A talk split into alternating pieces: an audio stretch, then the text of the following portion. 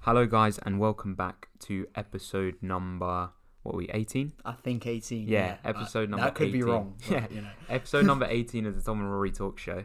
But as you can tell, Tom is back in the room with me. This is the first one that we've recorded in probably over a year when we've been in well, the same room. yeah. When did the coronavirus like start? Like, I mean, probably like since February. I'd Yeah. say. I think the that. problem was as well because we st- so we would have started February for our first one, but then obviously I think we did like four in a row. Then we had a break. We did a fifth, but then after that, I don't know when the next one we did was, and then it would have been during lockdown. So it's definitely been over a year since we've been in the same room recording. Yeah, but it's good to be back in the same room because you know you don't have to listen to my stupid audio on the phone, Yeah. like trying to like make out in my crackly voice. So hopefully this sounds better for you guys. Um, yeah, we're into a very a topic very close to my heart today, aren't we, Rory? Yeah, well, we're going to be discussing Arsenal. I mean, we so we had we just finished we just finished our exams as well. Tom's not actually finished yet, but Yeah, there But needs to, just, just no need, was it? Just, just absolutely no need. no, no. So we basically we finished our exams. Obviously, last week. Would it was it last when? mm, No, it would have been the week before that Arsenal went out of the Europa League, was it? Yeah, Yeah. Uh, yeah, yeah, Yeah. So obviously we've had Arsenal going out of the Europa League, but because of the exams and everything, this is kind of the this is the episode that we're going to touch on that on. Um, I mean, I phoned you, I think that weekend, and I was saying we should get an Arsenal podcast out. yeah, yeah. Um, so yeah, that's what we've been planning. I've also um, contacted just well, I've got I've sort of courted, um, you know, for certain opinions of other people. So um, if I've spoken to you over the past few weeks, maybe about Arsenal, then your name might be mentioned in this podcast. I hope that um, you know that that is okay. Um, but I wanted to get other opinions. Um, but we're just going to be going through basically where we think Arsenal need to improve, uh, what key positions they need to improve on, but also where Tom stands with the manager, where a few other people stand with the manager, um, and what we think the aim should be maybe next season. It's going to be slightly similar to our pod, uh, podcast on Tottenham a few weeks Yeah, ago. hundred percent. Um, and obviously, um, before we get into this, um, I just again wanted to say a massive thank you for the support that we've had recently. Getting to 1K streams was great. Um, and it's just because you know we did this, we did an Arsenal Tottenham podcast about a year ago, I think. Yeah, it was like summer of year twelve, whatever. Yeah. So so kind of kind of coming up to a year since that's come out, and we're basically touched. We've touched on Tottenham, we're touching on Arsenal, and I just don't think much has changed really since. Like I think when we put that out, we were kind of expecting because I, I feel like Arsenal last season, and uh, I feel like we'll start here, but I feel like Arsenal last season, um, especially when Arteta came in, first kind of six weeks I think of Arteta's reign you could kind of see that they wanted to they had a plan they wanted to do something he wanted to tighten up that defense um, and you maybe sacrificed um, the the kind of attacking play that you'd experienced under Emery to shore up the defense in the short term. And then I think it worked in the sense that after those six weeks had passed where the players were getting used to the new style there did seem to be an improvement you had the FA Cup win, obviously, and then you went after that and won the Community Shield. And I remember we did our predictions video at the start of the season, which we'll probably come back to. I think if we're going to do a Yeah. team of the season thing as well, We will probably come that, back yeah. to that. Um, but I think you would have had Arsenal pushing for top four. Maybe not straight in the top four, but I think you did say if you got Aouar, if you got Partey, you're really confident that you would get top four. How do you feel now? Well, particularly after that Partey signing, I was like, yeah, we're definitely in with a shout for top four this year. I just thought, especially when Arteta first came in, like I do think there was a lot of the same attacking deficiencies in his first sort of six months or so. But yeah. I in the first, I swear, like three games, I, I remember we lost to Chelsea and then we beat Man United, but I'd never seen the team run and try as much as they had Mhm. in those two games for a while. And that's one of the things that I liked about Arteta because he seemed to be getting like maximum effort out of the team. Mhm. And I think that is 100% something that's been lost over Yeah. the last year. Now I remember the Chelsea game, and I remember you lost. Um, but Leno made a really poor Yeah, mistake, yeah. and then obviously Tammy Abraham scored, and there was that- that- defending Yeah, in that goal. Oh my god. No, because Willian, because Willian got Willian did really well to get into the box, but then when he cuts it back, it's like Tammy Abraham just pivots to the side, and like Mustafi just slides. It. It's just criminal. He doesn't But- even do like a yeah. body feint. No, no body feint, he just he literally just touches it and then Mustafi falls over and Tammy backs. But I actually, I think I started. I don't think I watched that game from kickoff because if I remember correctly, I think I was in Ireland. This was in the. It was around the it Christmas was around New Year. Boxing Day. I yeah, think, yeah. yeah. So um, I when I've gone to, I, I think I tuned in at about 30 minutes, and I thought Arsenal were awesome that day. Like I really did, and I thought they were really unlucky to lose. Yeah. Um, um, but then I, I didn't watch the United game, but I probably picked them up more towards like the FA Cup run. But I think, like you said, that attacking deficiencies were still there. Yeah. Um, I just think one of the things I thought when I watched back one of the goals recently from the game against you, you know the goal against City in the FA Cup semi final, Yeah. where it's the a pass, it's a Brilliant brilliant, goal. Yeah, Brilliant goal. Yeah, we said that in unison. yeah, no, but the thing is, Yeah, no. you know another thing I think about that though is Yeah. everyone in that team was seemed to be comfortable with the ball at Yes, feet, and it, yeah. it started. I mean, we'll get into positions yeah, and stuff, but it started with Emi, Emi Yeah. Martinez, who's very comfortable with the ball at his feet, very capable distributor, and I think Leno, he does, he just doesn't have the same sort of um, reassuring presence at the Yeah. back that Martinez does, which I think played a big part in our run towards the FA Cup. I, I'd agree with you on that because Yeah. again, I know I said before, I think you made the right decision to to sell Emi, but it was when I watched that goal back, and I thought, I think they kind of came in. They, they, Arteta's team seemed to have a bit more identity with Emi at the back, um, in in, in uh, with Emi in goal, and that that kind of playing out from the back. Leno really struggled with that under Emery. He struggled with that a lot under Arteta as well. So, yeah, I think that was a big mistake with hindsight. Well, yeah, I said at the time I just Yeah. wanted to keep both. Like, why can't we just have two good goalkeepers? Let's see who's the best. Whoever's the best, they be number one. yeah. But I, I understand it's not as easy as that when players want to play and they feel like they're good enough to play. I, fe- I always felt Martinez was the better keeper, even when we sold him. I was like, I just thought Martinez is probably they're probably equally good shot stoppers, but Martinez better with the ball at his feet, more presence, Yeah. uh, just in terms of collecting crosses, uh, and just being like a sort of voice at the back. I, I just feel like Martinez, he was there for the defenders, and Leno is just sort of making last ditch saves, which he's great at. But like, I just think he can do better with that. And also, I think that word you just mentioned is quite key here: identity. Literally, Arsenal, just as a club, really, since the Kroenkes um, took over, and particularly, I mean, I agreed with the decision at the time when Wenger left, but particularly since Wenger's left, there's just been a real lack of identity at the club. And you think the players that are coming through now, you got like Saka, Smith Rowe, Tierney coming in from the Scot from the Scottish League at Celtic, and they're looking around at the rest of the players and the manager maybe, and they're thinking, what is they they want to find out like what is it, what's this club about, what's this team about, and I just don't know who they're looking at, who's going to tell them that because like Aubameyang doesn't strike me as a leader. The only one that sort of strikes me with some leadership qualities is Xhaka, but he's But just not yeah. that good at football. Mhm, Yeah. So- no, one of the big problems is he's not good at football, and he's a footballer. So, Yeah. um, no, I think I think you're right, and I think there there is a big void of leadership in that squad, 100. percent But also, I think the problem this season is Arsenal have been heavily dependent on the likes of Saka, Smith Rowe, Kieran Tierney. Um, even I know I would, they haven't been dependent on Martinelli, but when Martinelli's come in, he's looked like a breath of fresh air in that team. Um, they haven't been able to rely on the people people again who've been quite poor this season.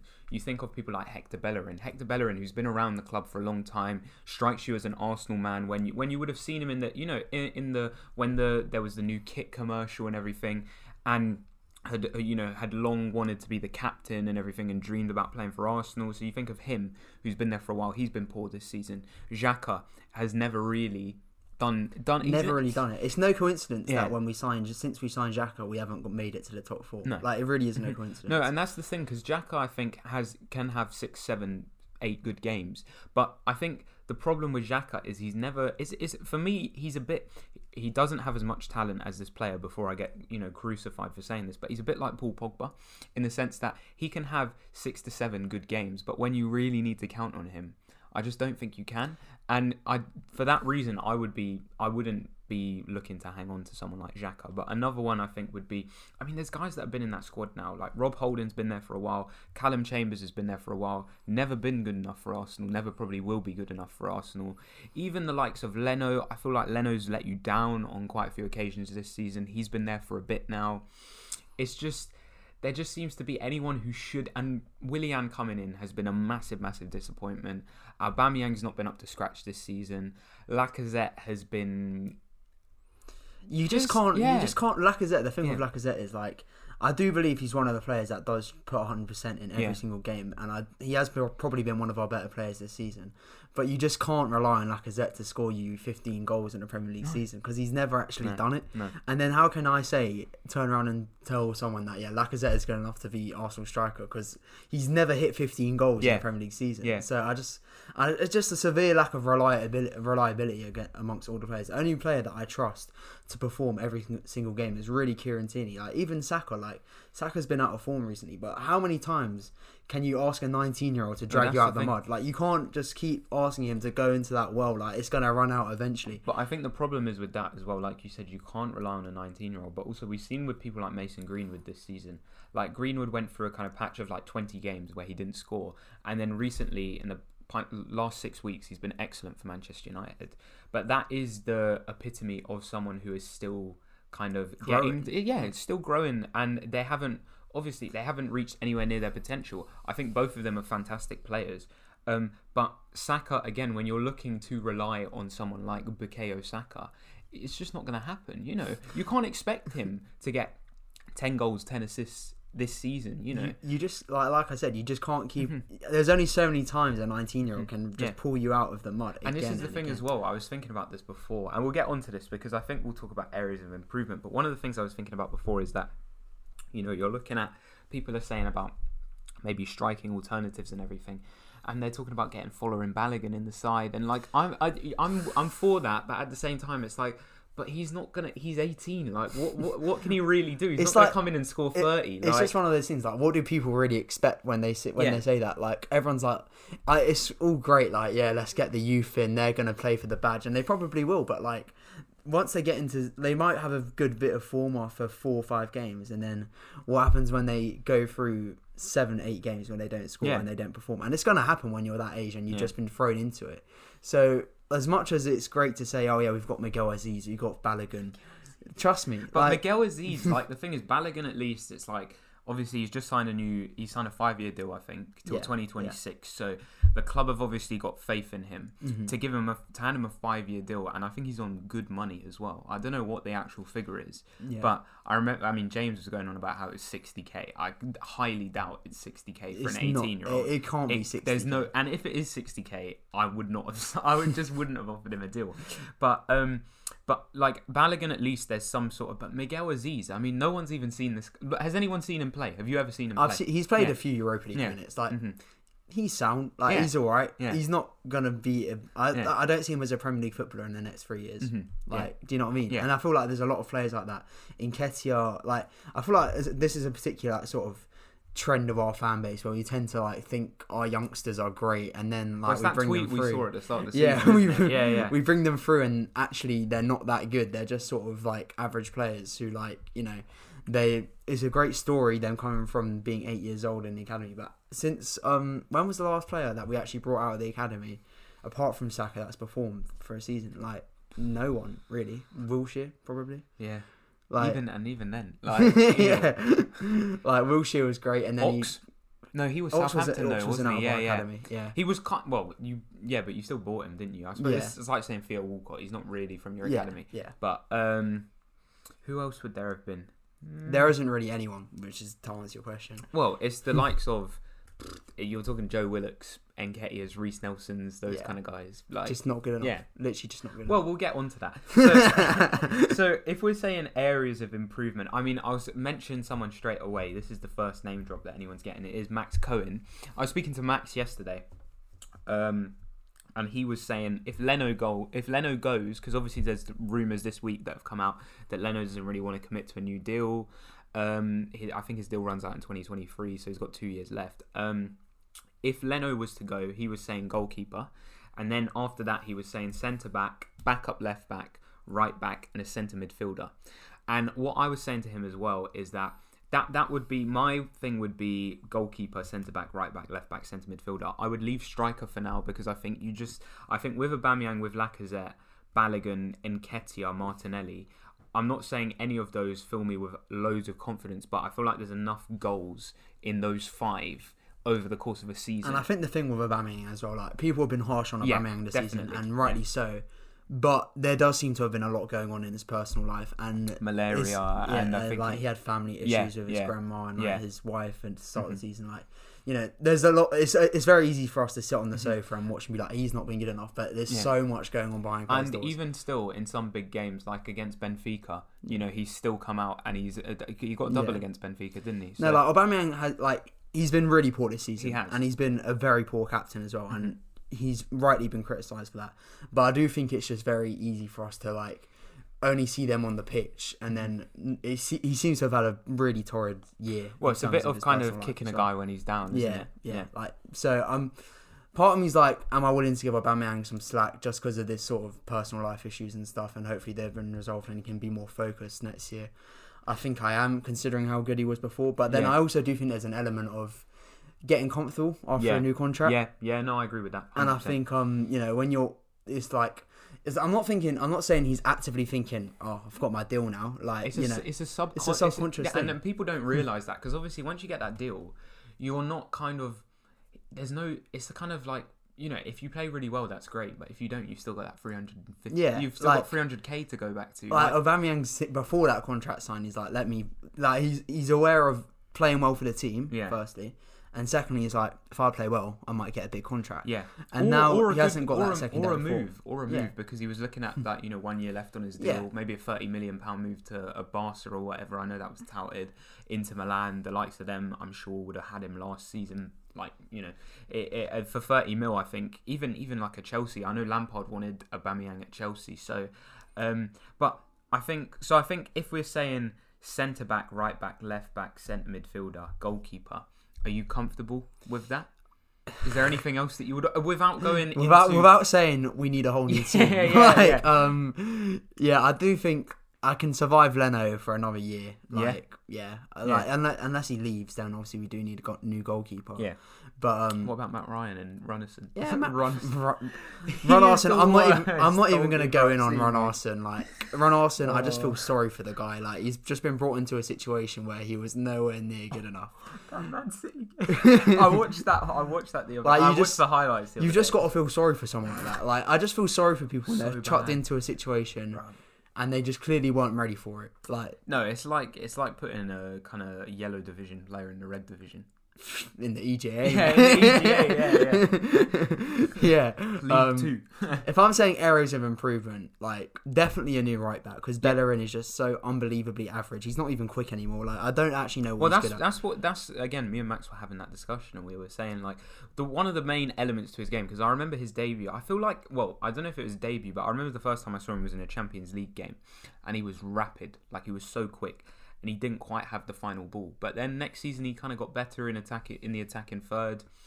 He's never been great defensively. He's always had good pace on him, which kind of got him out of jail a lot of the time. Then he got injured, and I feel like well, he, he had poor a couple poor seasons under Wenger. Then Emery comes in. He did all right in Emery's first 15 games, playing a bit further forward. Then he gets injured, and then that injury. I remember having discussions with you, um, and uh, another guy who got injured. That you know, I this is what I was saying. Injuries do some players favors, yeah. Because Bellerin, everyone when Bellerin was injured, everyone was like, oh, but when we get Bellerin back, we've got a really good right back. Same way that people were like when we get Rob Holding back. You know, we got. Good. You were kind of saying Rob Holding should be starting for England. Like I don't know. I, don't think I, went- I, said I quite went that far, but I definitely thought Rob Holding was Yeah. a good player. Yeah, I don't anymore, just for the But record. I think I think the problem with yeah Bellerin, he's just there's nothing about him. Nah, he's just so unbelievably average. He's he doesn't really offer anything to the team. So I'm definitely thinking new Yeah. right back. Um, we're bringing we'll probably bring Saliba back from loan, so maybe just one more centre back. I'd like to just see the back of people like Rob Holding. To be Yeah, honest, yeah. I'd just like to see Callum. Chambers. Uh, It's, it's a weird one with Chambers because you can use him in a lot Yeah, of positions. yeah. So it's like Because he can even play in midfield, can't Yeah, he? I think yeah, We're you forgetting that. Like you can use him in a lot of positions. I don't think he's anywhere near good enough to start or be a No, part of neither Arsenal do I. Football Club Yeah. in the in the place where we want to be, which is you know top four. But for what we are right now, Chambers is probably a useful player. Um, yeah, I think we need probably two new midfielders, considering Odegaard's going to be going back from loan. If that one of those new midfielders is Odegaard, I'm including him in that. Yeah, And um, you know, Smith Rowe, I like Smith Rowe a lot, but it's the same as Saka. Like you can only rely on him so many times before Yeah. like he's gonna have that bad bit of form, and then Mhm. you're looking at tenth again. Yeah. So like, and Partey, I'm willing to give Partey another year, but Partey I've been extremely frustrated by this year. Well, I think the problem with me is I think again. Well, what I was thinking is like guys like Partey, Pepe's another one that I would be willing to um like Pepe is another one that I think like Pepe's got. I do feel like Pepe's got a lot about him. Like I do think he's got quality. I think he's shown the fact that he's got quality. He's undoubtedly got quality. He's got and he's shown glimpses of sort of being a top player. I feel like he was really good in last season's FA Cup final um, game. You know, the game against United last season, which he kind of came alive in. He was brilliant in that. And there's been there have been other games this season. I know he scored a couple of great goals. Like and in the Europa League, he's he's done quite well for Arsenal. Not like that was really that difficult, but at the same time, you know, he did quite well for them this season in that. So I feel like Partey and Pepe are very good players, but my thing would be give them a chance under a new manager. But I just don't know. I just well, we'll go on areas of improvement, and we'll talk about the manager. But I feel like if we're saying areas of improvement, we're talking about it with the view that Arteta's going to stay.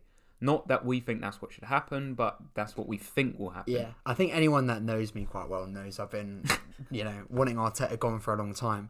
But I just, I've, I've said it for a while. I've said this for the same amount of time. We're not going to sack him. Yeah, he's not Like, going to go. there's no chance of him getting sacked. Like, to be fair, he probably gets sacked now. Just because we've said that. Like, No, but, Super like- League definitely happened. yeah, that was really bad.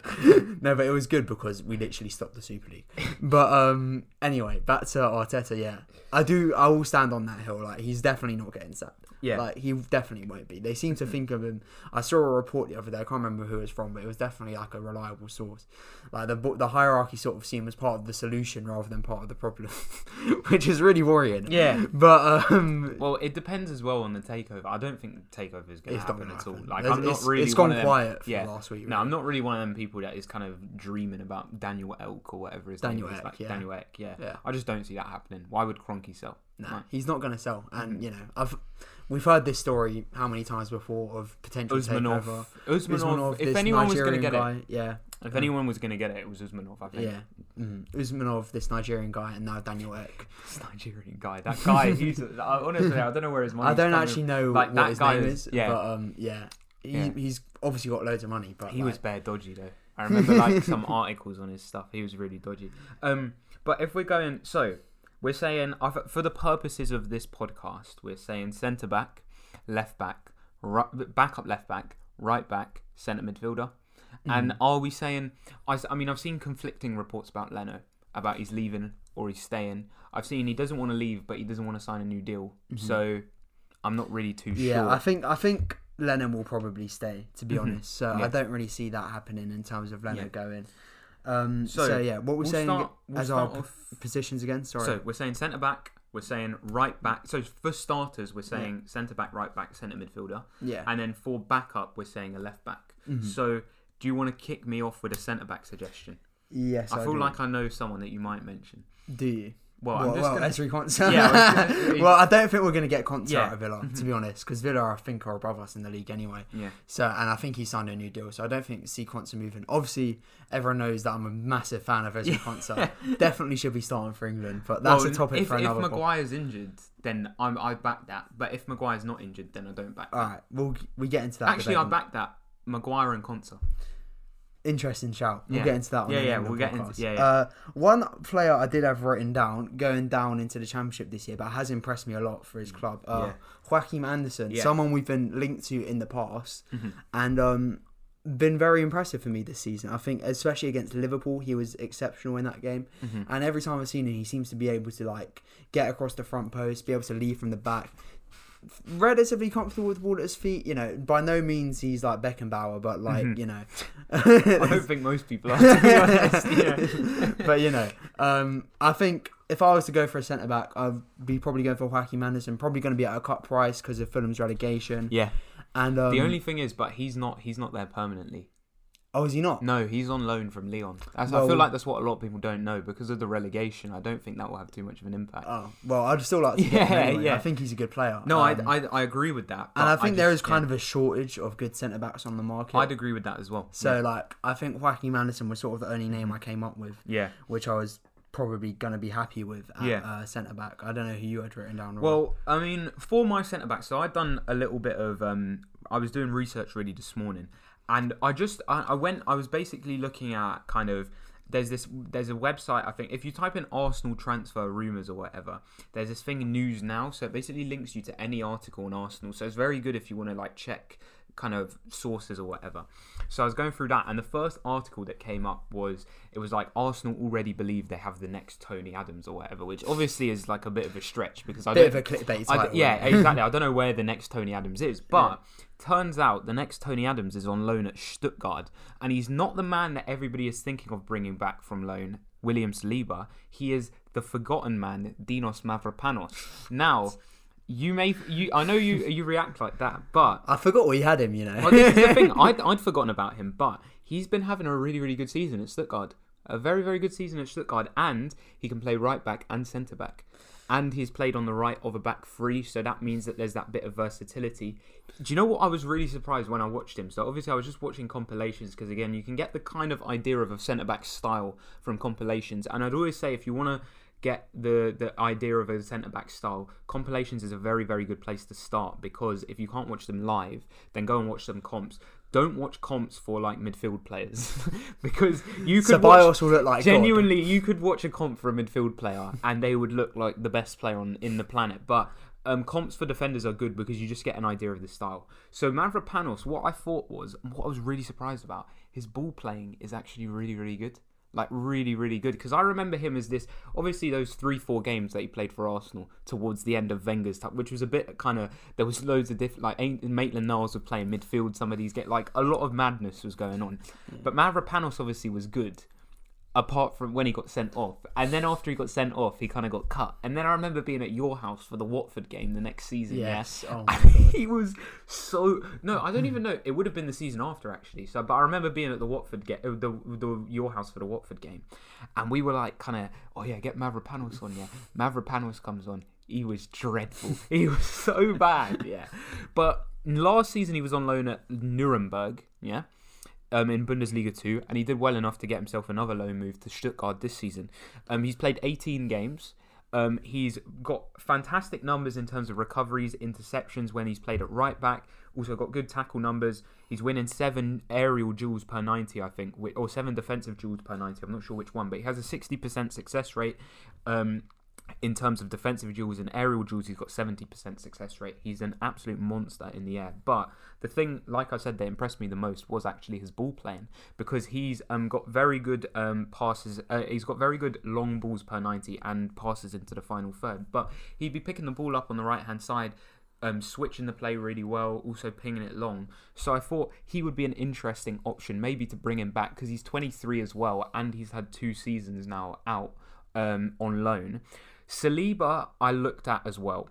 And my thing with Saliba is he his numbers he looks great. Like Saliba looks fantastic. He he's physically imposing, really good on the ball, um, excellent positioning, um, and also like he's very very comfortable on the ball. Not just good on the ball. He's very comfortable with receiving it with his back to um, you know to an attacker. He's very comfortable at kind of um, uh, at taking it on the turn. Like he is exceptional on the ball, but his defensive numbers look like he could definitely use another season out on loan.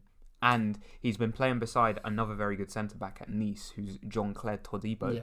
Um, so I'm not sure how much we can really read into it. So I'd like to give him another year out on loan, but I would bring Mavropanos back. In terms of buying someone, then I mean, I mentioned this guy for the Tottenham podcast, Nico Elvedi. I just think from Borussia Mönchengladbach has been brilliant for them this season. Looked very solid. If you could get him for maybe 40 million, I think that would be a very good investment. Um, and that would be my centre back suggestions. See, the thing with Mavropanos is like I, I just like I just don't trust it just from how he was yeah. before. The thing is, we've had players that have done well on loan, like Reiss Nelson. Like you know, he wasn't week in week out starter, but Mm-hmm. Yeah. he did do well on loan Yeah. when he went to Hoffenheim Yeah. and he came back and he wasn't a good player. And I just, Mm-hmm. I just don't have that faith that Mavropanos would come back and Yeah. be good because just because that's how stiff he was. And he just looked very erratic. Maybe Mm-hmm. that's just a lack of experience, and maybe he is a top player. Mm-hmm. But um, we'd have to wait and see. I'd rather see Saliba come back. Well, the only other minutes. thing I'd say with Saliba is again Mavropanos has only made I think Mavropanos has made one error that led to a chance this season. Saliba's played a lot less minutes and he's made two errors that have led to goals. Um, so and just in terms of the numbers, um, like he looked great when I was watching him, but in terms of his numbers, they do look very very kind of like he could do with another year. The only thing with in- at the numbers for defending, Mhm. I, I know what you're saying, but Mhm.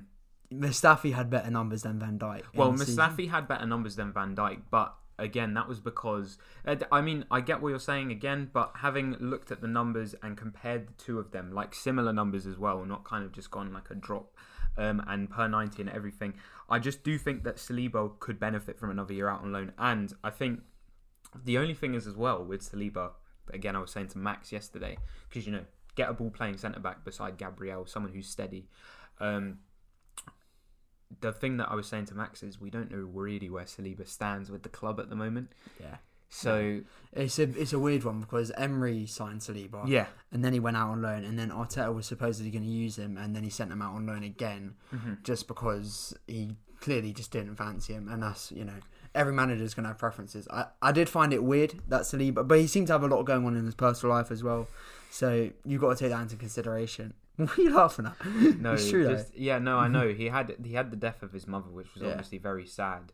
But then I was more just I was when I was I, I was more referring to the the the, the infamous incident. Oh my god. that that that saw because then it was after that that he ended up going out on loan. I don't think that uh, I think they were going to get him loaned out anyway, but obviously there's that infamous incident.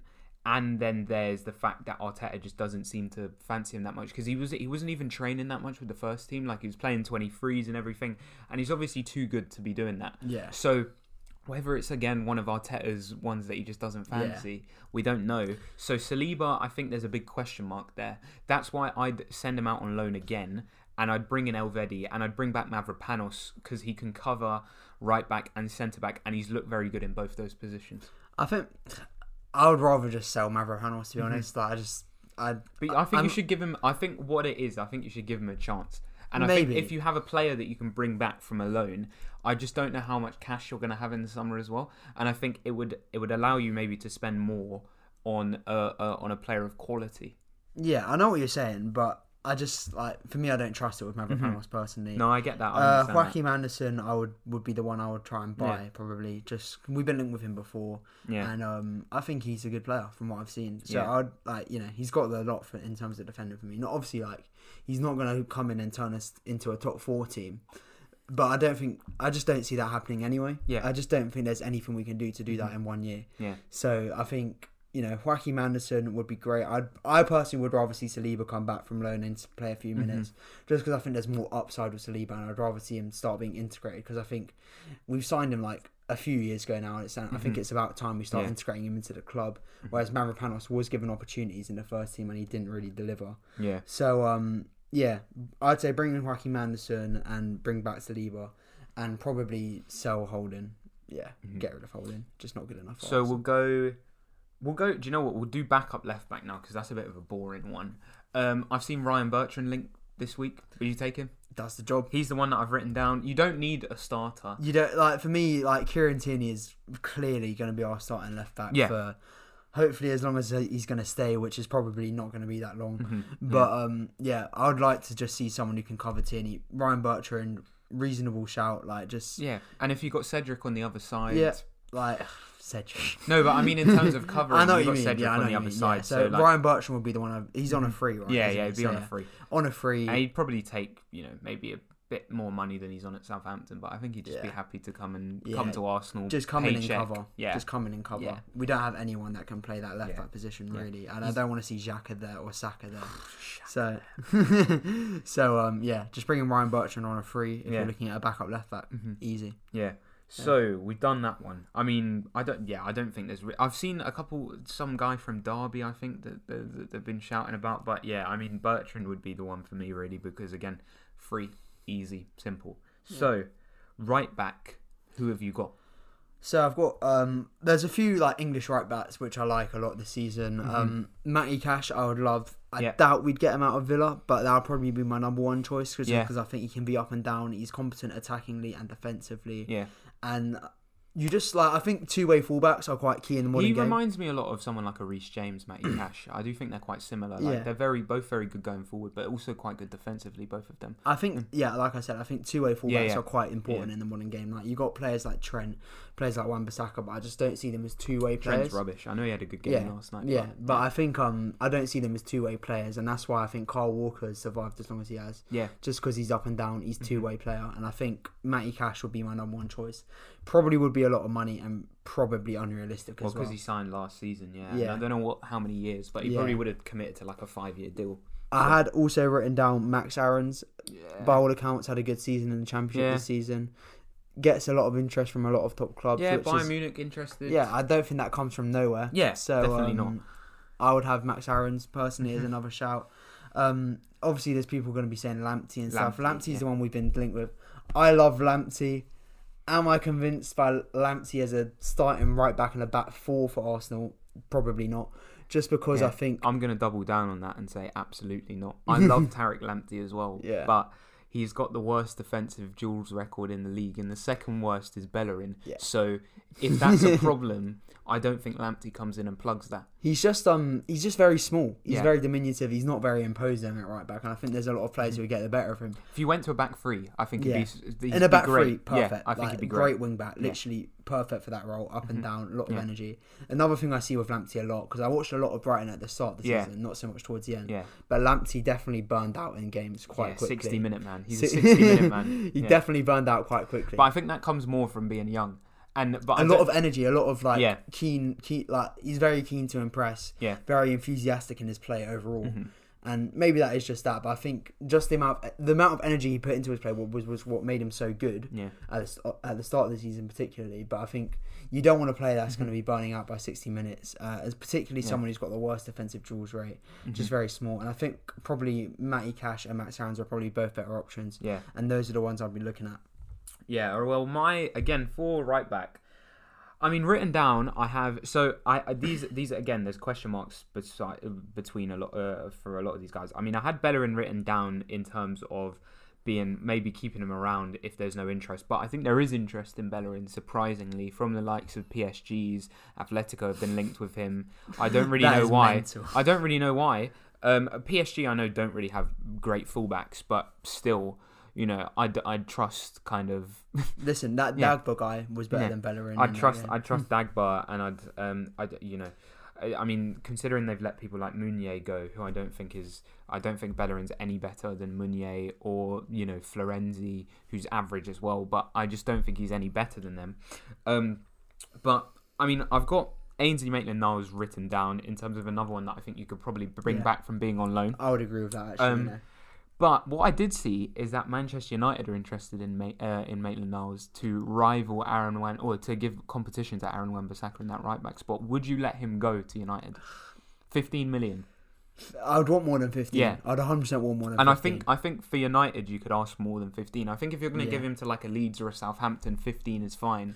But I think for United, I think he's just worth more than 15 anyway. I think England I- international? I, think he's worth Yeah. 25 mil minimum. yeah. Just he's yeah, he's got England caps. Like, I don't know how long he's got left on his contract though at Arsenal. I don't know either. Yeah. But I think I think Maitland Niles is actually better Because than Bellerin. fifteen again, when I was looking at the articles, it's just fifteen was the figure that was there. So Yeah, I think Maitland Niles is definitely better than Bellerin. To be Mm-hmm. honest, I just think he's very physical. He's like a very um athletic right back, which is Yeah. always good in the modern game. And it is like I just I don't think he's really good enough to be honest. To I be think the problem with I, I think the problem with uh, Ainsley as well is he just doesn't really want to play right back. I think no. I think he'd be happy to go to United and be a squad player and sometimes come in in midfield and sometimes come in at right back. But I don't think he wants to go back to Arsenal and again be dependent on at right back. Do you know what I mean? I think he'd rather go to somewhere like United that, if we're being honest, have much, um, you know, ha- have a much better kind of um, prospects at the moment in terms of finishing in the top four, in terms of maybe challenging for a title, maybe winning trophies, playing Champions League football. I think someone would be more content to go there and be a backup than go back to Arsenal again. Yeah, when they and could- potentially not start. yeah, like, exactly. Well, I don't think he's a. I, I wouldn't. I would agree with you. I don't think he's good enough at right back to start, and he's never really done enough in central midfield t- for me to think that he can kind of grow into that position. Um, the guy that I had written down for my buy at right back, again, I have Mavropanos written down. I've already spoken about him because he can fill in at right back. Again, I don't think he'd be a bad option to kind of come in and, and cover positions. Um, but the guy I've written down for right back, again, I think I spoke about him in the Tottenham podcast, Jeremy Ngakia. Um, at Watford, who I really liked at West Ham. I was shocked that they didn't get him down to a new deal, and I was surprised that he moved to Watford. But I think that shows his kind of um, the fact that he's got really good self awareness because he was looking at that situation and thinking, I can go to Watford and I can start a lot of games next season in the Championship, get myself a lot of experience, or I can stay at West Ham where they're probably going to sign someone. And I'd say Coufal is probably a level above him at the moment. Well, Coufal's Coufal's been excellent. Yeah, yeah. Coufal's been one of the better right Yeah, backs in the Premier yeah. season. Like so. Coufal's been really, really good, but he's obviously not going anywhere.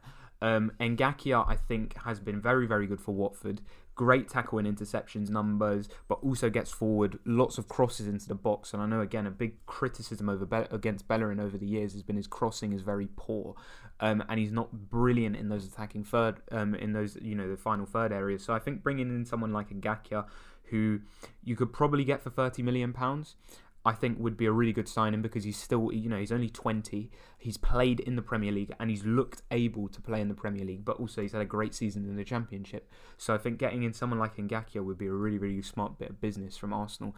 And then if you were going to have someone like Maitland Niles as cover or a Mavropanos as cover or even Cedric there, when Cedric maybe if Ngakia takes a bit of a dip in form or whatever, Cedric can step in for a few games. I think that would be the right kind of policy going forward for Arsenal. Yeah. Um, so I think Ngakia would be my pick, I but I like Ngakia's a good shout. I like both your shouts as well. I think Aarons would be good enough. Uh, I think Aarons would definitely be good enough. I think Cash would be great, but I just don't see Cash happening. I think Ngakia's a good shout because Yeah. I what I want at Arsenal, I want players that are gonna like be keen to impress. Yeah. Like because I feel like we've got too many players at the moment. Like I remember even like not to go too hard on Bellerin, but like I remember I watched a thing with Bellerin and he was saying about how um he didn't like think about football that much outside of training and matches. Yeah.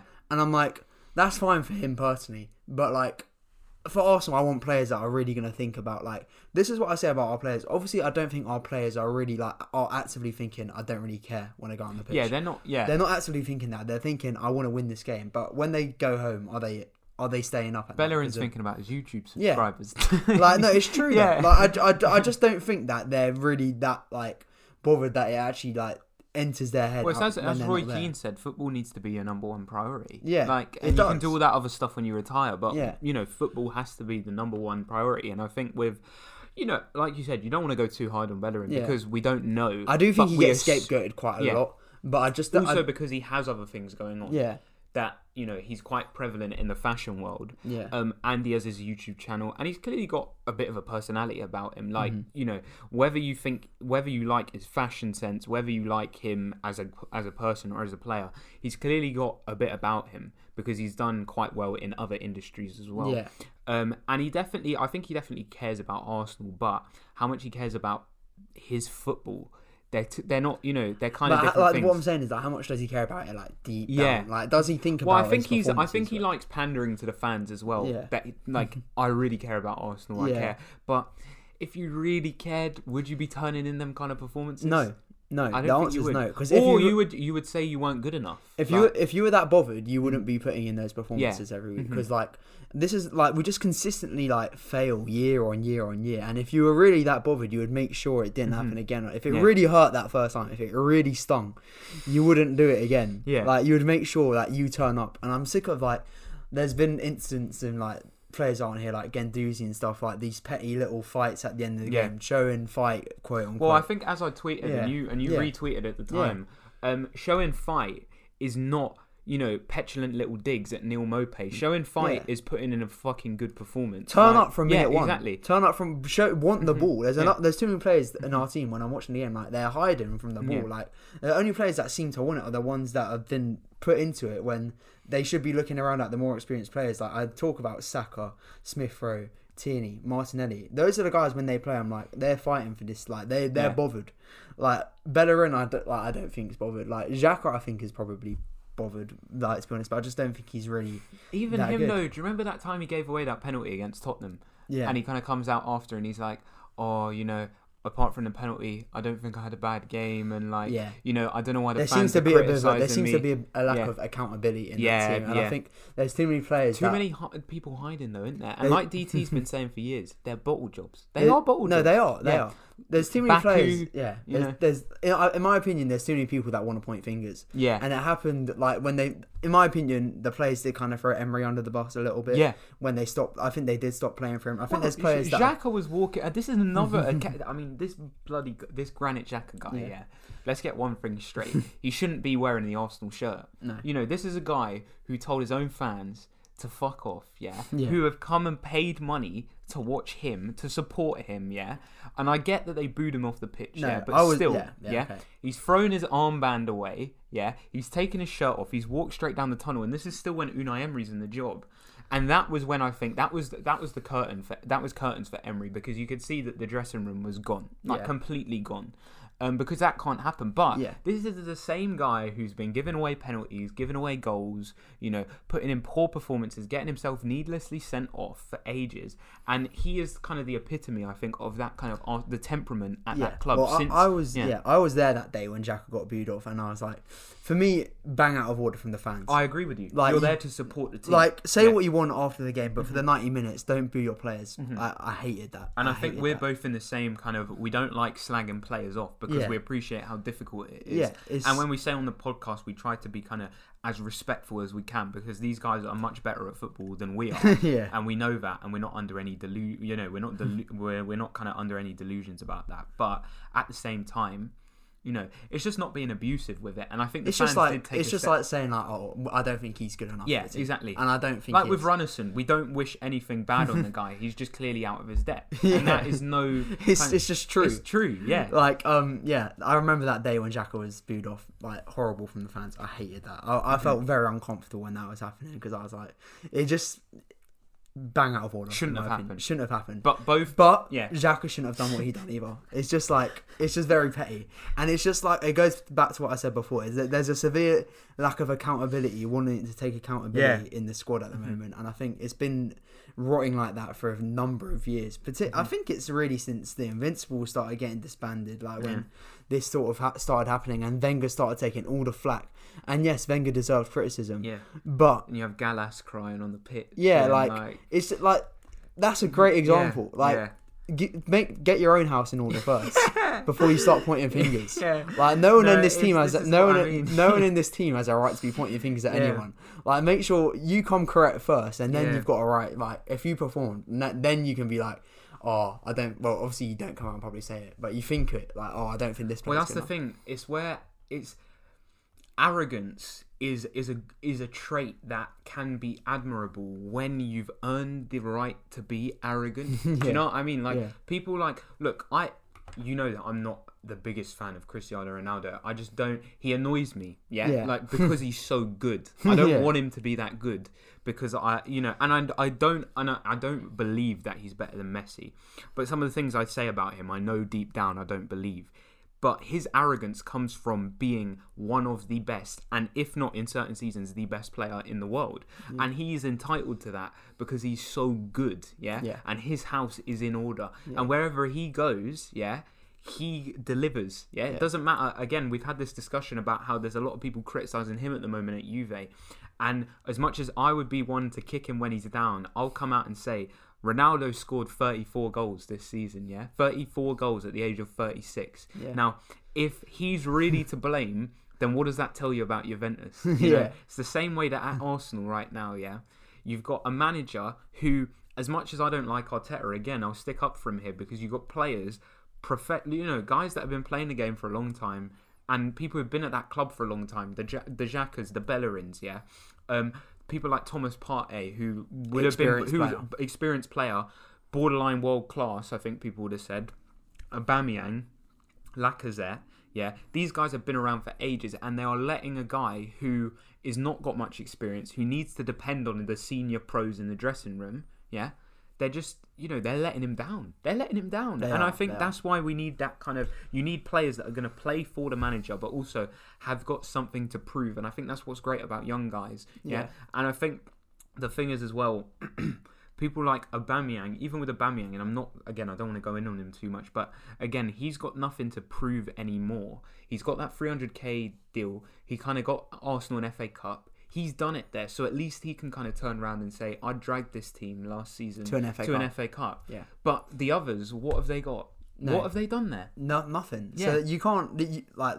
It goes back to what I said. Like, come correct, and Yeah. then you Yeah. can start pointing fingers. But I don't think there's mm-hmm. enough players that do that at Arsenal, and it really annoys me. So centre midfield. We're getting linked to a few players in centre Yeah. midfield. Bissouma, Talk great. me through. Talk me through Yves Bissouma. Bissouma, fantastic, fantastic player. Yeah, Because do you know what I like about Bissouma? On the ball a lot. yeah. N- not enough of our players Gets are on- busy. Gets he- busy. Yeah. He wants the ball. He'll make things happen. He'll keep it ticking. And you know he's reasonably athletic. I think he's a very skillful player. Before that, though, I think he's Mm-hmm. just great passing range. And I, it's, it's like I said before. I like that he wants the ball. Like, Yeah. When I watch it, he's always on the ball. He's making things happen. And again, if you're going to be playing out from the back, you need players that want to receive the ball, Yeah. that want to pass, that want to. That as soon as they're getting the ball, they're getting their head up, they're looking for the next pass. But also, I mean, Bissouma can do a good, a good Yeah. bit of defensive work. So well. yeah, Bissouma can do a lot of good defensive work. He's good on the ball, and like you just said, he's got something to prove coming Mm-hmm. To Arsenal. Like he would, he would, you know, Arsenal is a like it or not, it's a it's a worldwide brand. Yeah. So it's like and they're a top club, and he's someone that even I've said I don't know how ready he is to make that step to a top club. Yeah. But I think the current Arsenal team, perfect. he'd be a massive perfect addition. move. Yeah, perfect move. And it's like you say, he's got something to prove. Yeah. and that's like a signing like Partey, brilliant at Atletico. Like I don't Yeah. know what happened. It happened almost overnight, yeah. and just completely awful for us this season. Like Well, I think the thing is with Partey as well. I was looking at his numbers earlier, and again, I've watched a bit of him this season. I haven't watched him that much, to be fair. But like you said, he's been hot and cold, yeah, this Yeah, season. well, but also, he's been a lot more. cold. Yeah, exactly. He's mostly cold, but. I mean, I remember him playing the f- one early on in the season when you beat United at Old Trafford, and everyone was going, and he was immense. He was immense that day, um, and his numbers are still much vastly superior to the likes of Xhaka, Elneny. So that kind of tells me that he's still kind of he he's trying to get he's not been great he's not been good yeah? And i know you've said he's there for the wage not for the badge. And I, I agree I, like i said that to you and then you were kind of saying that is true that's why he's there. He's there for the wage not the badge. But I don't think. I think Partey is the guy that you keep there because we know he's got quality. I think you do keep him, especially like if we did get an experienced manager. I Mm-hmm. Think they get a lot more out Yeah. of Partey, which is sad that it has to be that way. But, But, also, um, I think as well, if you're going to be, you know, if you're if you've got the potential to win trophies, then I think you get more out of these guys. Because Yeah. this season you have been, you know, ninth, tenth. There's no real motivation going into these league Yeah. games. Also, you know, out of the cup competitions, yeah, pretty Mm. disappointingly in both cases, being out of the cup competitions, and then the Europa League. Yeah, you did get far in Europa League, but it's you know. That I Mm-hmm. Just feel like there's a lack of kind of there. There's a lack of goals for them to be kind of because when Yeah. you know top players will get interested as well when the trophies are there to be won, and I don't think Arsenal really looked like winning anything. I know what you mean. I think that's definitely played a part Yeah. in Partey being as Yeah. poor as he has. Yeah. But I I started to not like Partey in the North London derby when they were in on goal and he, he walks off the pitch because he's injured. Just be they're like if even if you can't move, And then just be like, on the pitch and he then kinda runs back, and then he just goes he's off again. Like I couldn't believe he ran that. about five and yards. that's and that's mate. when I re- that's when I realised that Partey is not good enough. Well, he's no, he is good enough. but he's not there for the team. He's not. He, he He's doesn't there for his understand what it is to Yeah, play for yeah. Arsenal, bro. Mate, this is the that was That, that was is one so of the bad. funniest and that, clips. and. I just feel like it's. I find it so frustrating because I know how Partey, how good Partey was at Atletico. In both of those Liverpool legs last season, he was best player on the pitch. Mate, he's a opinion. monster. he was a monster, and you saw it against Man United how Yeah. good he can be. So when I see someone who I know can be much better than what they are, and then they're just not, and especially that second leg against Villarreal, worst player on the pitch. by no, he he he was terrible. like he nearly lobbed Leno. yeah. Like he kicked off, he kicked the ball off the pitch like about five times. Gerard Moreno could and have he does, scored from he him. does it a lot. Gerard Yeah. Moreno could have scored from him giving the ball Yeah. away in the midfield as well. He- Probably should have done better. If you watch Yeah. Arsenal on a regular basis, you'll know hmm. this. Partey does it a lot where he just passes the ball off the pitch. And well, what I see as well a lot on Twitter is everyone moaning about him shooting. Um, yeah, like, well, I don't think he actually does that as much as what people think he does. Yeah. Like he does it, yeah, he does it quite a lot, but I think it is quite overblown. yeah, But I think the worst thing with Hart is like it's just base. It's like weight of pass. yeah. like he's given horrible passes, like hospital passes, Yeah. and he's just kicking it off the pitch, and he's like lobbing Leno. I'm like, mate, you're like a 45 million. No, honestly, that, footballer. that is one of the worst. Like when he that that was really, and you know, really everyone at this level, everyone at this level, whether you're like under 16s, you you should be able to wait a pass correctly. Anyone, yeah, it doesn't, it doesn't matter what level it is. It Yeah. literally doesn't matter what level. If it's Sunday league, whatever, it's Like, if I'm watching, if I'm watching Whetstone on Sunday and Dan does an overhit pass or an Yeah. underhit pass, I'm I'm Bro, like, Tu- that was one of our biggest problems on Tuesday.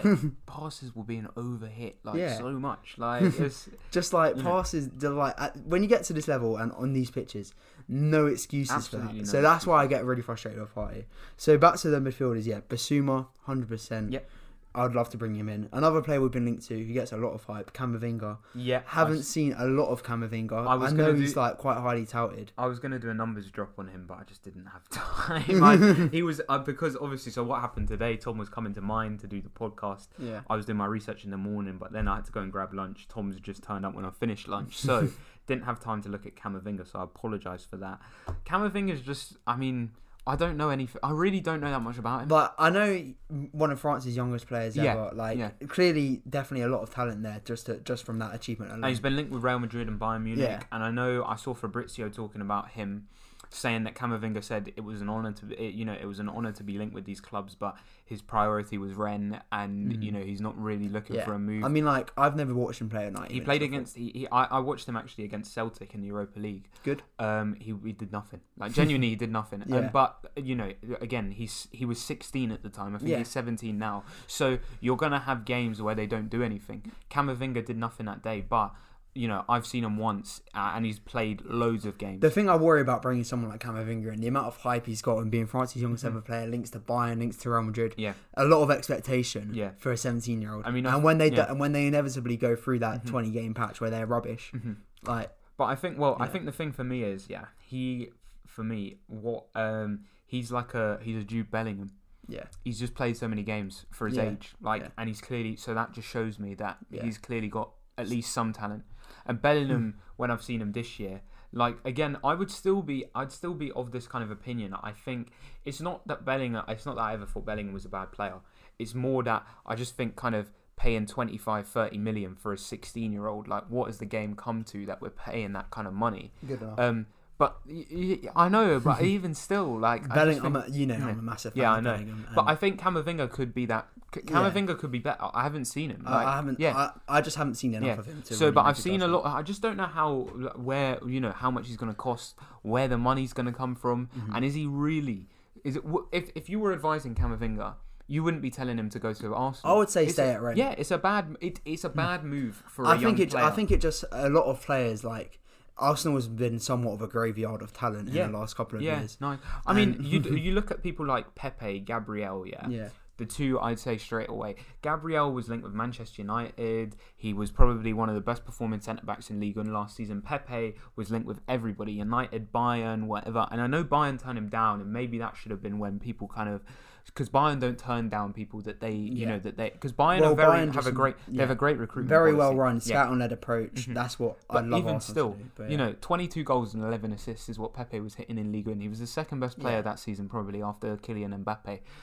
They're not. They don't become bad players, you know. Yeah. Just, just like well, that. Arsenal, like I but, said, but they don't. But that's the thing. They, they, they haven't just kind of moved to England and like seen the weather and all of a sudden turned bad at football. Yeah. It's it's the coaching. It's it's being it's imposed the from it's being imposed from the training ground and it's translating into Well, it's game. like I said earlier, like when, like you know, Saka, Martinelli, Smith Rowe coming into the team, Tierney's coming to the team, and they're looking to their left, and they're looking to their But do you remember? Do you know what as well? Do you know what I just remembered?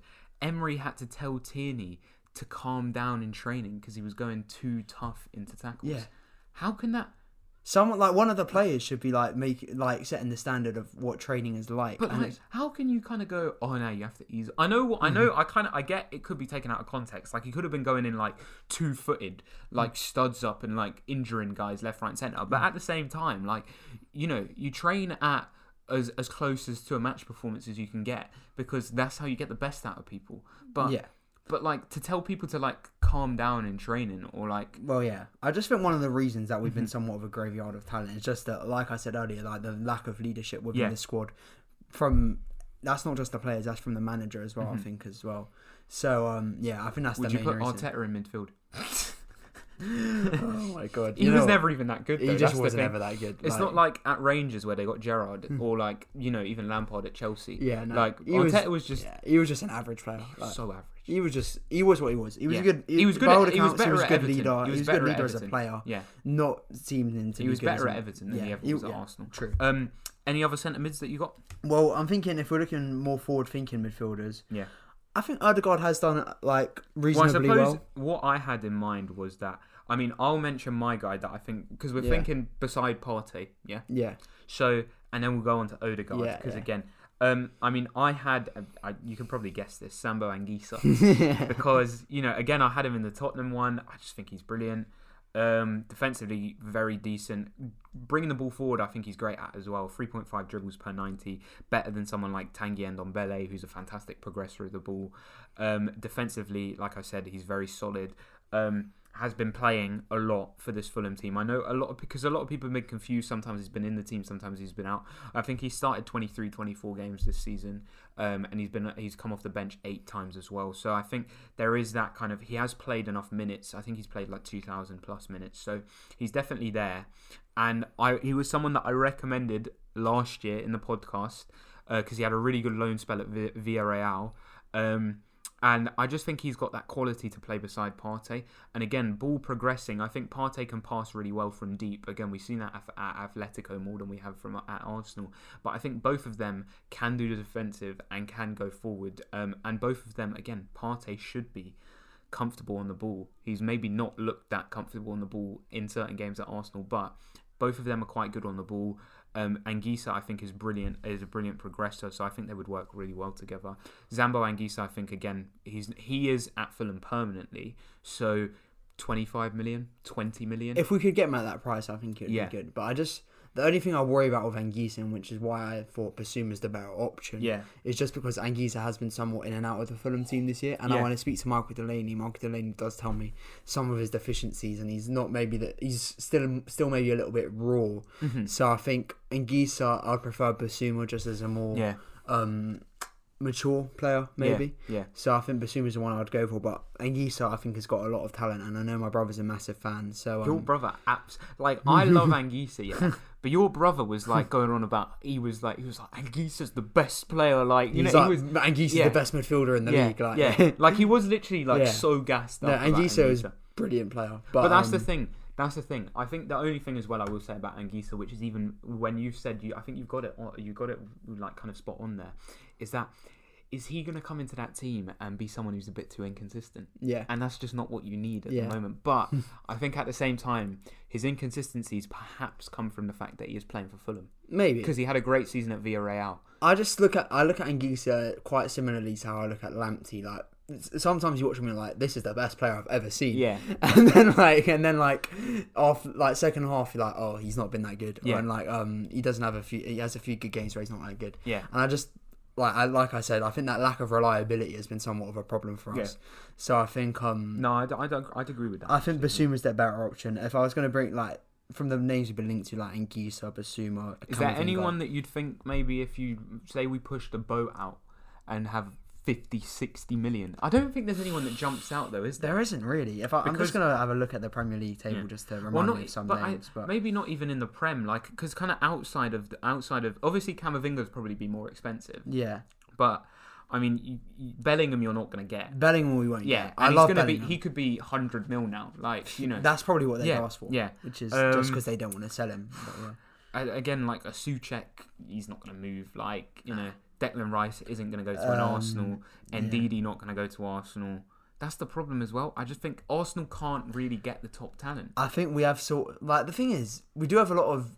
I think this season has probably damaged our glamour sort of the most of any season just because of how poor we've been. Mm-hmm. Yeah. And it's like the second consecutive year of being like outside the top 6 which is massive, massively problematic. I Mm-hmm. Yeah. think So, in terms of attracting talent. So I think Bissouma's the one you go for in that sort of position. Yeah. To be honest. but I think any of I, I think either Bissouma or Anguissa.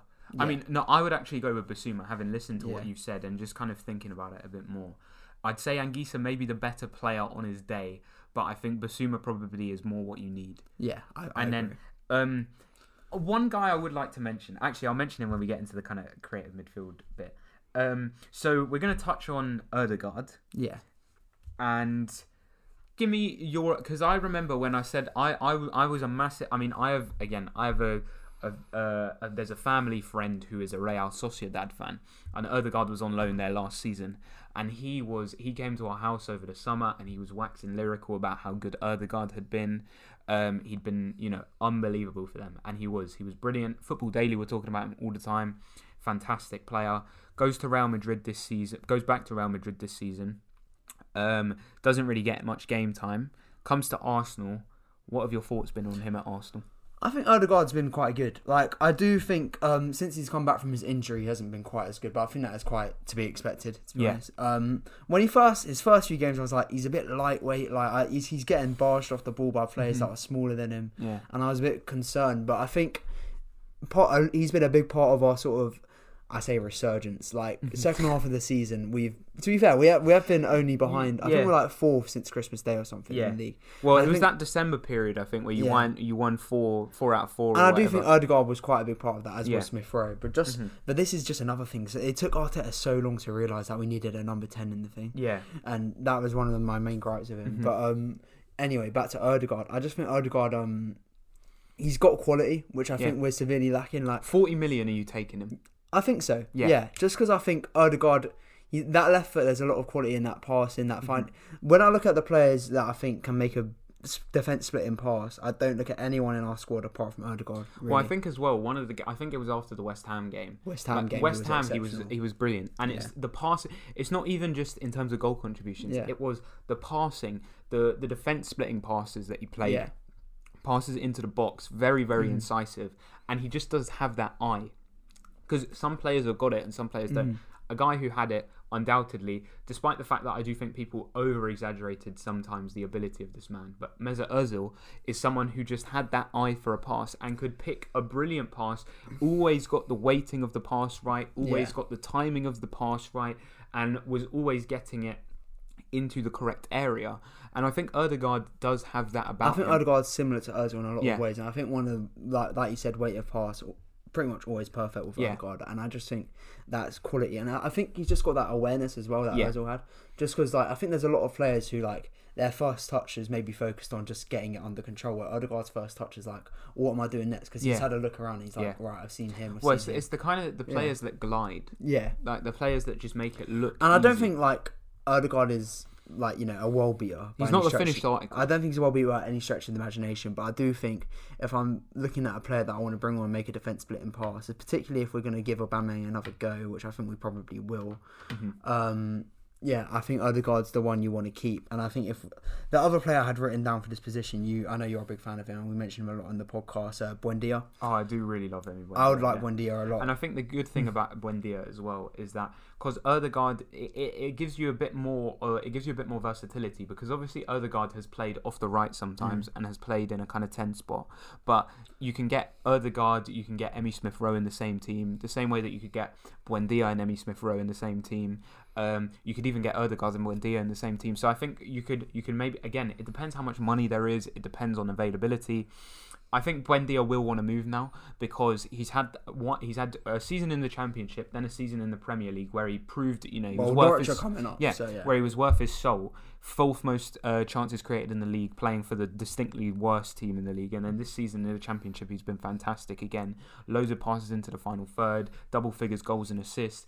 I think this time he will want to make that step up because I don't think he's going to want to play for Norwich in the Premier League again just for them to go down or for them to be in 17th, 16th. I just feel like he will want to make that step up. He's got them back where they belong in his eyes, and I think he'll want to move. So I think Buendia is a good one. And again, I don't think Buendia is going to be that expensive. I don't see him being 50 million. He hasn't got that English tax. Yeah, him, exactly. He hasn't got the English tax.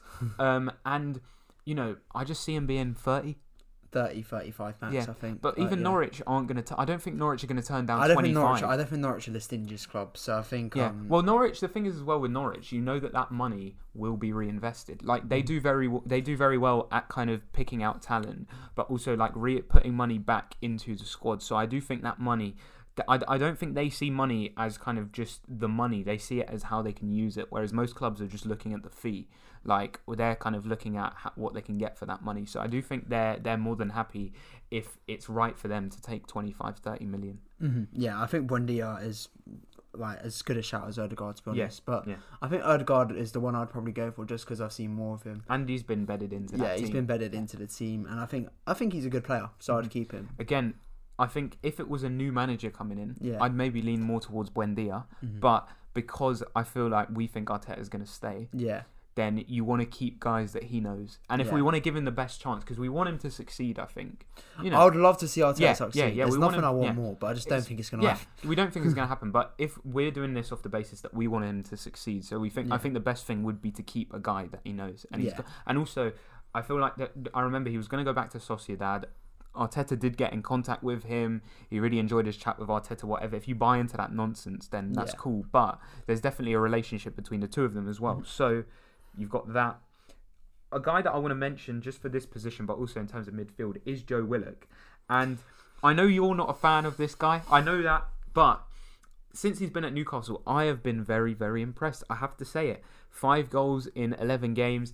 And, you know, I just think he's got a tiny bit of everything. And I think you can work with him. You know, he is quick. He is strong. You know, he is he he is he gets physical. He'll get in, make tackles, disrupt play, but also he is very good in the box. He comes alive in the box, like he can finish very well, and he is decent in the air as well. And I just think having him as an option, or maybe give him another season out on loan, because I don't. I think with him, I saw promise, and I think I was very. I, when I first, I was actually at Willock's debut, um, because he couldn't get his boot. He had his boots on, yeah, and he came on the first ten minutes. He slipped like three times, and he comes off. He goes and puts his boots back on, um, and then he came back on. And I was, I remember thinking, this guy's rubbish. Like, and I've seen him a few more times that season in Europa League games, and he was poor.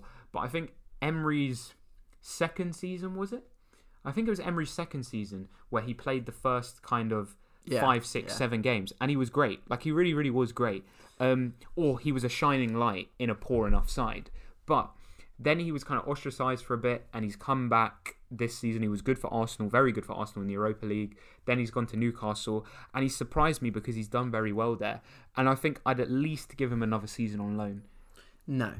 And I'll tell you why. Mm-hmm. You're never going to get a better value for Willock than right now when he's in I good don't form. think you are though, because I think I, I genuinely think Willock. They're saying twenty million. I think that could be a mistake. I do think it could be a mistake. I think you're wrong. If I- you, like, but you're you're you know you're the Arsenal fan, so you you you know it's your call. But I would be giving Willock either another season back at Newcastle where he seems to have gelled quite well with the team, or I bring him back as an impact option for next season because I think he, he can he can get goals late on. And you need and a team that needs goals from midfield. He's scored more goals from midfield than all of your midfielders combined this season the thing is, I at I, Newcastle as well. I do I do know the angle you're coming from. Mm-hmm.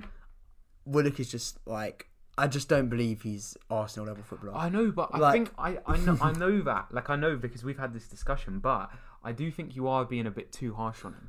I, I, I- think he's I- been really, really good at. Newcastle. Like really, really good. no, he's been good at Newcastle, like, but I think there is a difference between playing for Newcastle and playing for Arsenal. but he's playing against the same kind of sides that you guys have been struggling. no, but the thing is, well. Newcastle play very differently where they Yeah. sit back. They're Mhm. not in possession a lot. Well, I know like Arsenal, we do sometimes get dominated in possession, but I do think Arteta's got the idea Mhm. of like wanting to have uh, players. but you uh, know, he thought he's got the idea of winning the Champions League as well. no, but he's got he's got the idea of wanting eleven players who are capable with the ball. But Willock's good on the ball. No, he's not. No, he is, No, Tom. I'm you haven't seen not. him at Newcastle. Ah, ah. he is good on the ball. I've seen enough of him about Arsenal Now to I know promise that he- you, he's good on the ball. I promise you. Watch him. Yeah. Who are Newcastle No. playing this weekend? No, they're playing tonight, Man City. Yeah, watch them against Man City, and watch. Please, just watch them against Man City. No, And if you don't like Willock, then fine.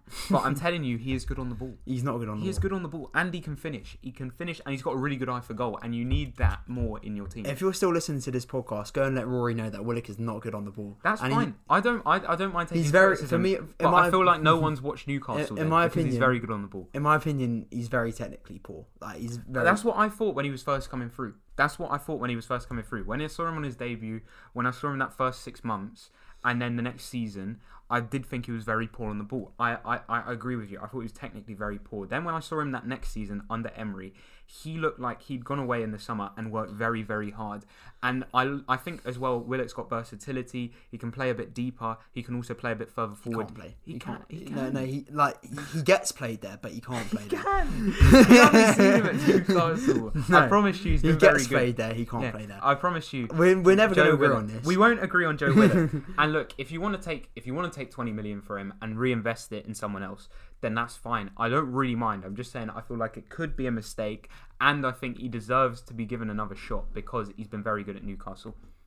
Yeah, I disagree, but It's let's fine. move on. You're Yeah. never going to get a better price than right now, in my opinion. But um, So um, moving into the front three now, are we? Yeah, front three. I mean, I haven't made any signings here. I've just said if if I've said um you know I would give again I would I would give Pepe time. Pepe is someone that I was massively pushing for Arsenal to sign. I remember you know I said to you this was back in year eleven GCSEs or whatever. I'd seen a bit of Pepe. Then I went away, watched his comps to see what his goals were like, and he would be picking up the ball from like forty yards. Yeah, picking up the ball forty yards away from goal and he'd take on two, three guys, shoot and score. He was he looked exceptional. Now his goal numbers were slightly flattering due to the fact that he did take penalties for Lille, mm-hmm. and he scored 11 penalties that season. But still, to get 11 goals from open play and 11 assists from from out wide, excluding penalties, is a great record. Now again, Ligue 1 probably less physical than the Premier League, probably slightly slower, probably not as great defenses, but still there is definitely talent there, and I think he's shown glimpses of that in the Premier League. You know, what? I do think Pepe's actually been one of our better players this season. Actually, Yeah. I, I like when I do watch Arsenal. I'm like Pepe is one where I do think he's trying to make things happen. At Mm-hmm. and he's popped up with He's some popped up with some big goals. He's, he has popped Prague. up. Yeah, he Yeah. popped up with some big goals, Pepe. And like, you know what? I know what you're saying. Like, the problem with Pepe is it's just that idea in my head that our standards have dropped. Where now we're Mm-hmm. now we're saying like, yeah, Pepe's been good, but nowhere near 72 million. But that No, was an yeah, overpay anyway. It was an overpay, and I agree with that. But Yeah. at the same time, I don't think we're in the position, um, or you're in the position as Arsenal fans to kind of say we've let our standard. Like I get there's there's a difference. There's people saying that you should sign Sander Berge, which is you know no. Like I'm just I I've got it that written Berge question mark no. That's Big, literally biggest, says that on my you know, what, paper. biggest example of um, Yeah. Arsenal fans letting standards No, drop. that is that is Uh, standards dropping. that, but- that is. Do you know what yeah. else is? Joe Mangan. I'm going to call you out right now. yeah, he will be listening. as well. suggesting John Egan for Arsenal. But if that is an example, if, if that is not an example of standards, No, he didn't do that. He Did he, did, actually he did. And then he- I think- Egan, mate. I think he did think about it and he's like, probably not. But like, when you're taking centre backs from one of the worst teams in Premier League history, you know you've st- your standards have dropped. John Egan, that's like suggesting like Conor Coady or something like that. Is just. It's worse than that, Bro. probably. Do you know But, Max was going on about Conor Coady though yesterday? Well? Oh, Max, get out! Come on, Conor Coady. Anyway, Conor Coady's uh, dreadful. anyway, I'm sorry. Without without yeah. banging on about centre backs too No much. way. It should be nowhere near the England squad. Yeah. he should be in the cupboard with you know in in that cabinet that we keep people like James Tarkowski in. And Yeah? Ben me. and yeah. the halfway line defenders is your brother Yeah. yeah, no, no, no. They're 18 yard Yeah. defenders. You- No, no, but like back to goal defense. Well, like they're always running from back to the halfway line. right? But anyway, without going on about defenders too much because we've done that. Yeah, Conor Coady belongs with those guys. Yeah, no, but But, Pepe, um, I don't think Pepe is actually. I don't think that's letting the standard slip. I think that's saying we got to work with what we've got, and there are other areas that need improvement a lot more than your attacking options. I think I would probably agree with that. Yeah. Yeah, so But, I would, um, I would keep Pepe, but again, Just two names Yeah. I had down, which I want to Yeah. throw out. Uh, Ivan Toney, like Yeah. smashed the championship goal record Yeah. the other day. Um, I just think championship. A lot of players have come from the championship and done quite well yeah. in recent years. And I Well, and think he's got quality. Like Yeah. you watch him, and you know, there's there is a difference as well. There's people like Dwight Gayle, yeah, and there's people like Toney. There's people like James Maddison. There's people like Jack you know, Grealish. Jack Grealish. Yeah, Not saying he's to be Jack Grealish. John but, like, McGinn. yeah, John McGinn. Um, Ollie Watkins. Ollie Watkins, Yeah. Buendia. There is a difference because you have the Lukas Jutkiewicz's, the Dwight Gayles, the Matej Vydras, yeah. yeah, So you have to be careful, but I think Toney's shown he's come up from League One, yeah, um, and gone straight into the Championship and been fantastic. first season in the championship as well. 31 goals and he's Yeah. also got I think he's got like he's got 8 9 assists I think as well so he's got like I think overall he's got 40 goal contributions in 44 games straight into a Brentford side that you know lost a lot of good talent last season lost Ollie Watkins and lost Saïd Benrahma Mm-hmm. two pivotal players in that team and they haven't looked much worse than they did last season and they're Yeah. right in the mix for promotion Yeah, so I think Ivan Toney would be a good shout. I don't think we'll sign him because No, I just think I it's think not necessarily a but priority. again he's a striker isn't he And So- another name that I threw out, um, Pedro Neto, been exceptional for us yeah, I mean everyone loves Neto Yeah. and I but I just, I just think- love his directness, his Yeah. pace, and I, his dribbling, his close control. Mhm. I think there's a lot of attributes that you can work with there. Yeah. But I do think you're probably shelling out 60 million, yeah and like, you just don't need yeah, him for me you just don't. Because what I would say is, I would be going with if we're saying like a four-two-three, we'll go for a final formation at the end. But Yeah. I would have Pepe on one side and I'd have Saka on the other side. Um, Yeah. and you could you've got people as well. I mean, look, I'd have Martinelli instead of Pepe. I would I would keep I would put, have Pepe in there. I know I, I would I would have Martinelli involved. I would I'd rather see Martinelli play through the middle to be honest. Same, I do, but I do think um, you Mm-hmm. know, we'll probably ha- we'll probably have another year of Aubameyang and Lacazette up top. But I think I think going forward, look, going forward, even look, Willian has been dreadful. Yeah, Mm-hmm. let's. I'm not gonna I'm not gonna sit here and defend him, but with options like Pepe, Willian, Saka, Martinelli, Yeah. Aubameyang, Lacazette, Balogun's, you know, Nketiah, there is enough goals. I know. I'm not saying. Nketiah, Yeah, yeah, I know. I'm not saying Nketiah is great, but even still, he's scored what five this season, five six.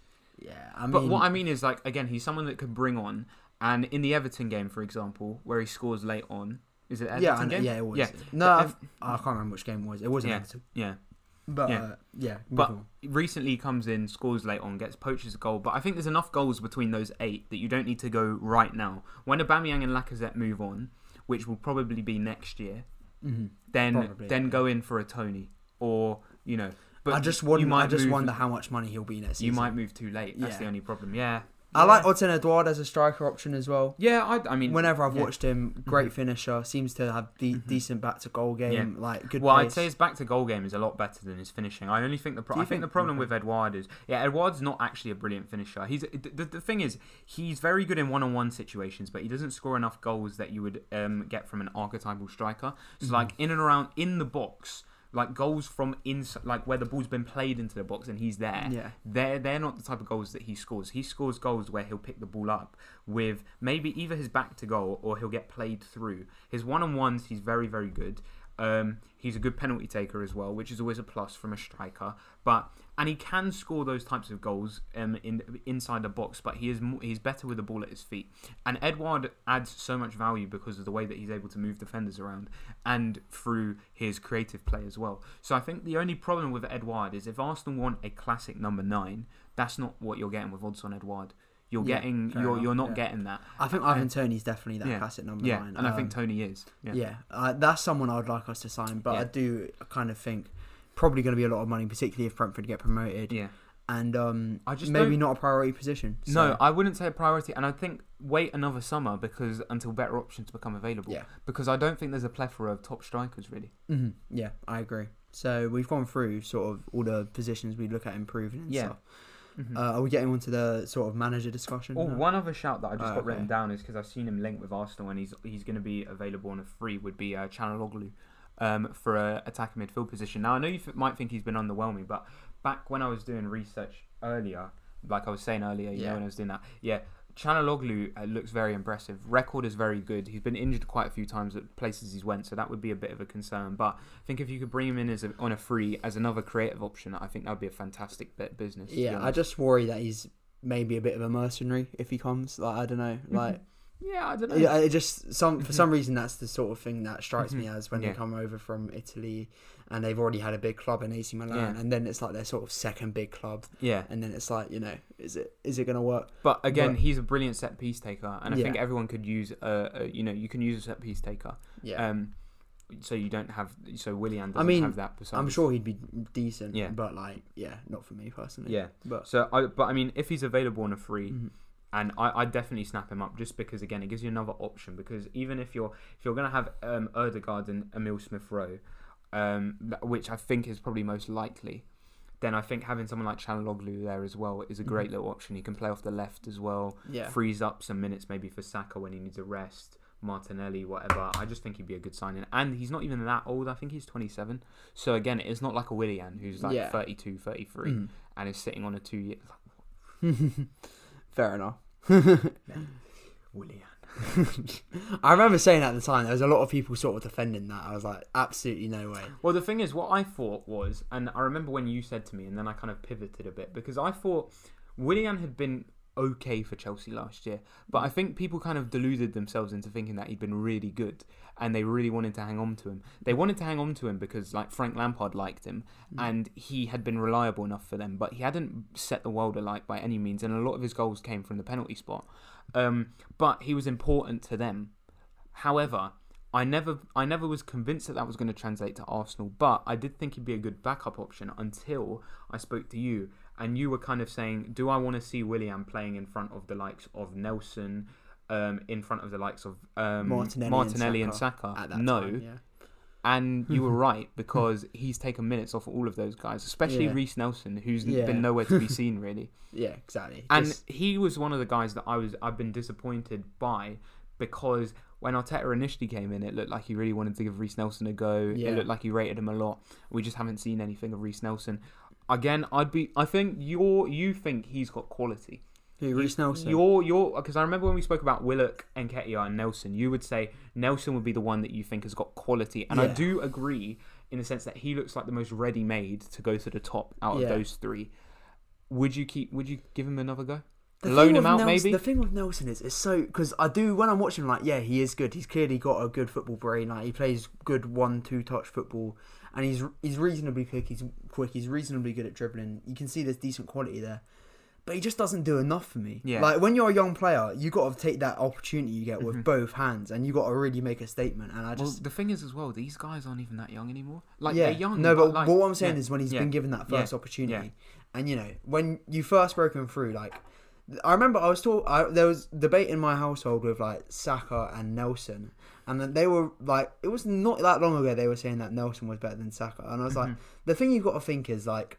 Saka's when when Saka's been given opportunities, he's very much capitalised on them, getting goals, getting assists, getting on the ball, making things happen. Whereas Nelson, he's probably he was probably the more rated player coming through, and he was like, you know, But um, Nelson is gives me massive Callum Hudson-Odoi vibes. We're always hearing about how good he could be, not how good he has been. That's what I'm saying. He just Yeah. doesn't do enough Yeah, when he's given yeah. like the minutes. and I just- think Hudson Odoi still, I you know, Hudson Odoi I still I'm starting to get there with Hudson Odoi as well. Though I'm just thinking like, Mhm. does he do enough when he's? I, I don't think he does, but even still, we've seen more from Hudson. We've seen a lot more from Hudson Odoi in Than the we have- Premier League Yeah, than we have from Reiss Reiss Nelson. Yeah, the thing. Yeah, And I- also, those guys are now what getting to the age of 21. yeah, And have they really? You know, that's the thing as well with Willock. I'd agree. You know, he's going to be 22 in August. Yeah. Like, has he really done enough to stake his claim?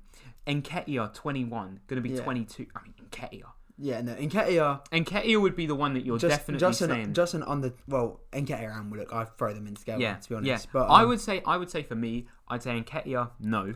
He's And- just an under twenty three striker. Like that's what he is. Yeah, and it's not to be player. disrespectful, but like I just don't think he's he just he's just not built for the prem. Like you can see that the defenders are He's- bullying him. Yeah, Like defenders enjoy playing against Nketiah. yeah. Like- I mean, he's a he's a poacher, Yeah, but also that's not really in style anymore. Yeah. Like it's just you can think you can't you can't carry players in a No, modern game. no. You just need he you need he- eleven players. He, he maybe he'll maybe be a bottom half of the Premier League striker in his prime.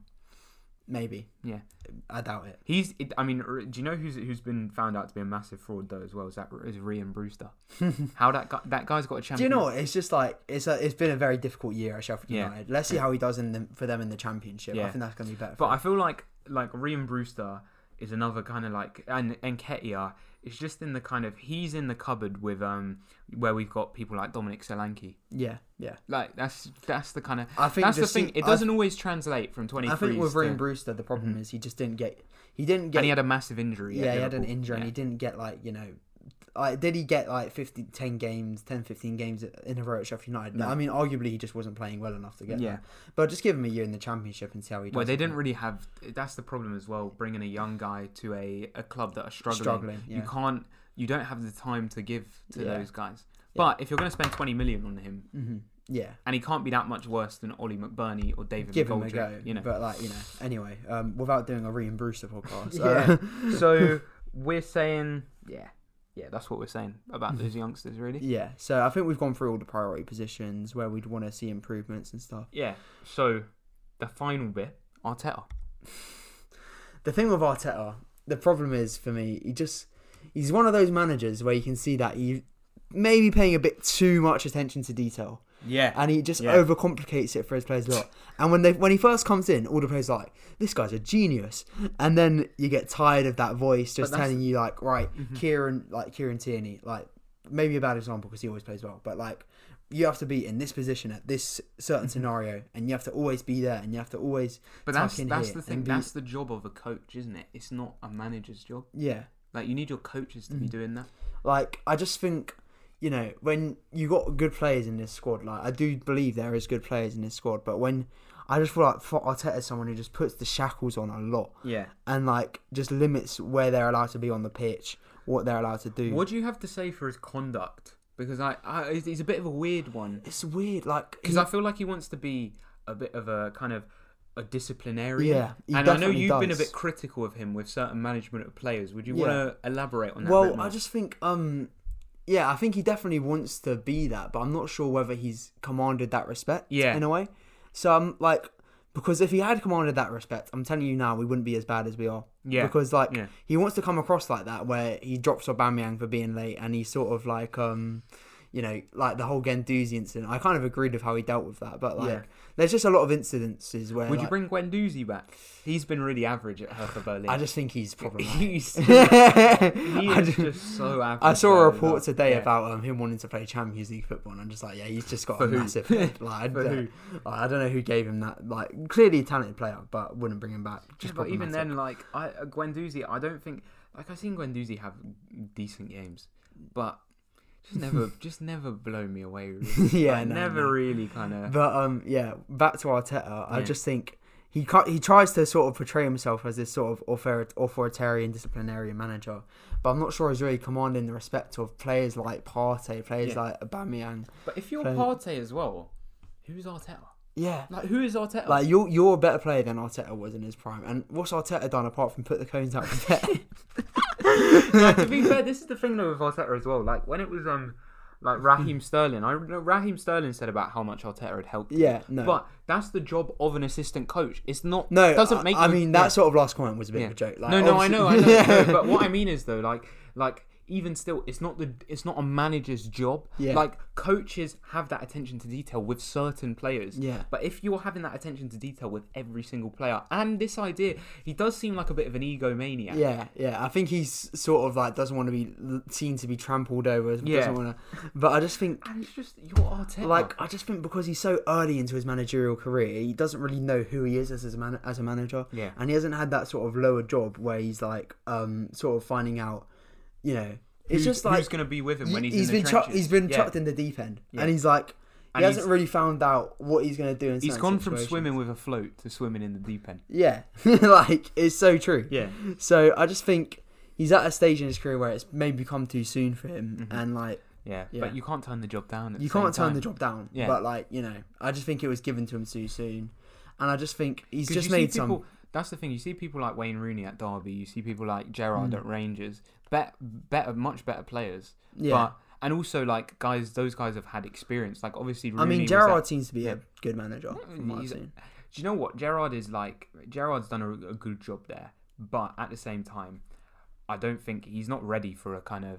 He, No, he- not he's ready for nowhere near it. like. But also, he's still like this season. Even the, despite the fact they've been far and away the best team, they're only going to win one trophy. And after showing a lot of promise in the Europa League, they kind of went out on, with, with on a whimper. Yeah. I know there was the whole racist abuse thing, but that was and look, I'm not I'm not condoning that whatsoever.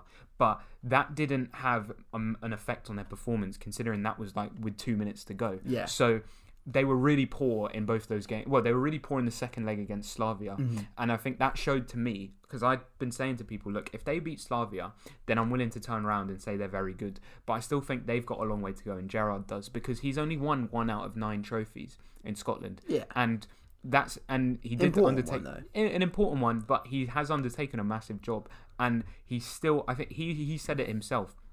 Um, and he does show self awareness because Yeah. he was at Liverpool under Mhm. 23s, then he's gone to Rangers, which was a good job to take. There was a lot of pressure, but it was also a win win because if he went and improved the team but didn't win anything, people would say he improved the team. And if you do win something, you kind of get that idea of kind of taking them back to the top, um, which they have been the best team in Scotland this year. But again, you see people like Gerrard and Rooney going to places like Derby, Rangers. Rooney obviously had done part time coaching as well when he was at, was it Mhm. Dallas, I think? Something like that. yeah. Yeah. or DC. No, he's at DC. Yeah. Um, but like those guys are much better players than Arteta was, and I'm not saying again that, but people like John Terry as well. You wouldn't take John Terry as a manager No. because he's been a coach at Villa. Mm. So why really? I also think like Derby and Rangers are better places to sort of learn your trade. Yeah, Than, but it's the um, same way that if you're going to be an assistant for a bit, you get a bit off the manager, but then you go somewhere where you're the number one, but not Arsenal. Yeah, yeah. Just like learn Like your Xabi, trade. Xabi Alonso is another example. Yeah. because he's been coaching Real Sociedad B, Mm-hmm. and I think did he turn? I think he turned down. I'm not sure if he's going to Mönchengladbach, Mm. but he's been linked with the Mönchengladbach job. But even then, he's kind of had a process where he's been in charge of a team. Because going from an under 23s then into a job Mm. instead of being assistant and then going into a job is a bit. And also, like, mate, even when assistants go from like Jason Tindall going from Bournemouth assistant to Bournemouth coach, didn't really work out. Yeah. Like, so It's why why a you different think thing. throwing him into throwing him in, not even taking over at City, but taking over at Arsenal, a club that is in disarray as well. yeah. Why? What I don't understand why the board didn't appoint Ancelotti. Yeah. I just think It- Ancelotti just a much would have safer been pair of hands. I He's- really do. He's just a much safer pair of hands, and I just think, like I said, Arteta just thrown in the deep end. Mm-hmm. Like should have learned his trade somewhere else because you just you learn who you are and mm-hmm. you make your bad decisions somewhere else. But that's yeah, but that's the fault of the board, isn't it? Yeah, it's it's the fault of the board. It's, it's Vinai. And like you know, Arteta, he's clearly been poor at various points this season. Like the Villarreal, like it, it was so clear in the Villarreal legs. The first one where this Martinelli agenda as well of, Mar- Yeah, of this is Arteta. what I wanted to this re- onto, this really gets to me. yeah. This really gets to me. Like we've got Smith Rowe playing as a false nine with Mar- Martinelli sitting oh, on a on Well, the bench. and and, And we just Aubameyang- haven't- Aubameyang was on the bench in the was yeah, but he wasn't fully fit. But still, But he's fit enough to be on the bench. yeah, Martinelli's fit enough to be on the and, we, bench. and we've gone with a false nine. Like You've gone just with Smith Rowe up front. It's we- not even like because Pepe's played up front before. Yeah. So you could have even chucked him up front. no, it was But like, awful decision, and it was but it's what someone said. He's seen Pep play a false nine, and he's gone, "Oh yeah, let's do that." Like, It- and also with Xhaka going off against Villarreal, and him coming out after and kind of saying, "Oh yeah, well that had a massive effect on the game plan or whatever." And Yeah. it's like, mate, Xhaka at left back. How is him going off affecting the game plan that much? How can you not adapt? yeah, Like just adapt, innit? those things are really worrying. As Yeah. a, like that would really worry me. The thing is, it's just fan. not the time to be experimenting in Mm-hmm. those sort of games, and you want to sort of have your team sort of set in stone, like how you want to play for those sort of games. And Arteta clearly didn't have that. And even in the second leg, we sort of changed it up where we had Partey as a single pivot, and then we had um Odegaard and Smith Rowe. Mm-hmm. Well, and then Chelsea this week you went to a back three with Yeah. Saka at right wing like back. just so much changing, and He just, I mean, I think the problem is he's got no idea what his best team is. He do- Yeah. he doesn't know what his formation is. He doesn't know what his best team is. Yeah, and he doesn't know the players that he can rely on. yeah, it's you. I think you've like summed it up there, and I just think And he's been there now for like what eighteen months. yeah, and I just think probably the the play, uh, yeah, nearly eighteen months, yeah. Well, probably sixteen months. Sixteen yeah, months. yeah, Yeah. So I think, like I said earlier, I think the players are probably sick of being having the shackles just put on them that much. Yeah. And they're just not really, um, you know, they're just they're probably just sick and tired of hearing him, like hearing his voice. And you know it- what I think another big problem is? You think of the guys that he's brought in, yeah. Cedric, Pablo Mari, yeah. yeah, Willian, yeah. just average footballers. S- even Ceballos, yeah, who he's brought back, Yeah. yeah. So those four, okay, we could say Odegaard has been all right, but even Mhm. then, he's not been fantastic. Gabriel, yeah, like none of them have made any impact. Willian has been dreadful. Like Hmm. yeah. none of those, and those are all guys that Arteta's kind of signed, Yeah, which is why I don't really like the idea that he hasn't had enough time because he's clearly got players that he wants. and they haven't made any impact. I mean, Pablo Mari, Yeah. what what was that about? Mari, just like if you're playing in Brazil at that age, like there's a reason why. No, but also like, he didn't play any games. He played Port against Portsmouth for like 28 minutes, got injured, and then they've given him a four-year deal. It was Like- madness. It was madness. Cedric the same. Cedric, the, Cedric didn't play Cedric for just- six months, yeah, and he comes on like and he gets a big deal. Like I just don't get it. four years as well. I don't get it. it's not even a two, like two years. Yeah, maybe you give him a two-year deal. Yeah, just poor decisions all around. Arteta's clearly got players that he does And want. again, another deal for like David Luiz, who, which I think Yeah. wasn't a bad decision, but still, he's been just so-so. but you just want players that are gonna be like. Uh, has Arteta got players there right now where he's like, I'm gonna have him on my team for the next ten years. Partey, uh, Partey's another one who's come in and done. Not done well, and he just doesn't know. He clearly hasn't. He clearly hasn't managed him well. Yeah. Like as much as I was critical of Partey, and I think he's as mostly to blame for his poor performances. You know, it's like at the end of the day, you're the one going out on the pitch. Yeah. But Arteta clearly hasn't managed him Mm-hmm. well, so there's a problem there, and there's been problems with Arteta's management But for that's a the long thing. time. You think of guys as well that he hasn't managed well, and you could pick out quite a few players. So you could say Aubameyang. This season, he's managed him poorly. Martinelli consistently poorly managed. Yeah. Pepe, I think at points he's poorly managed.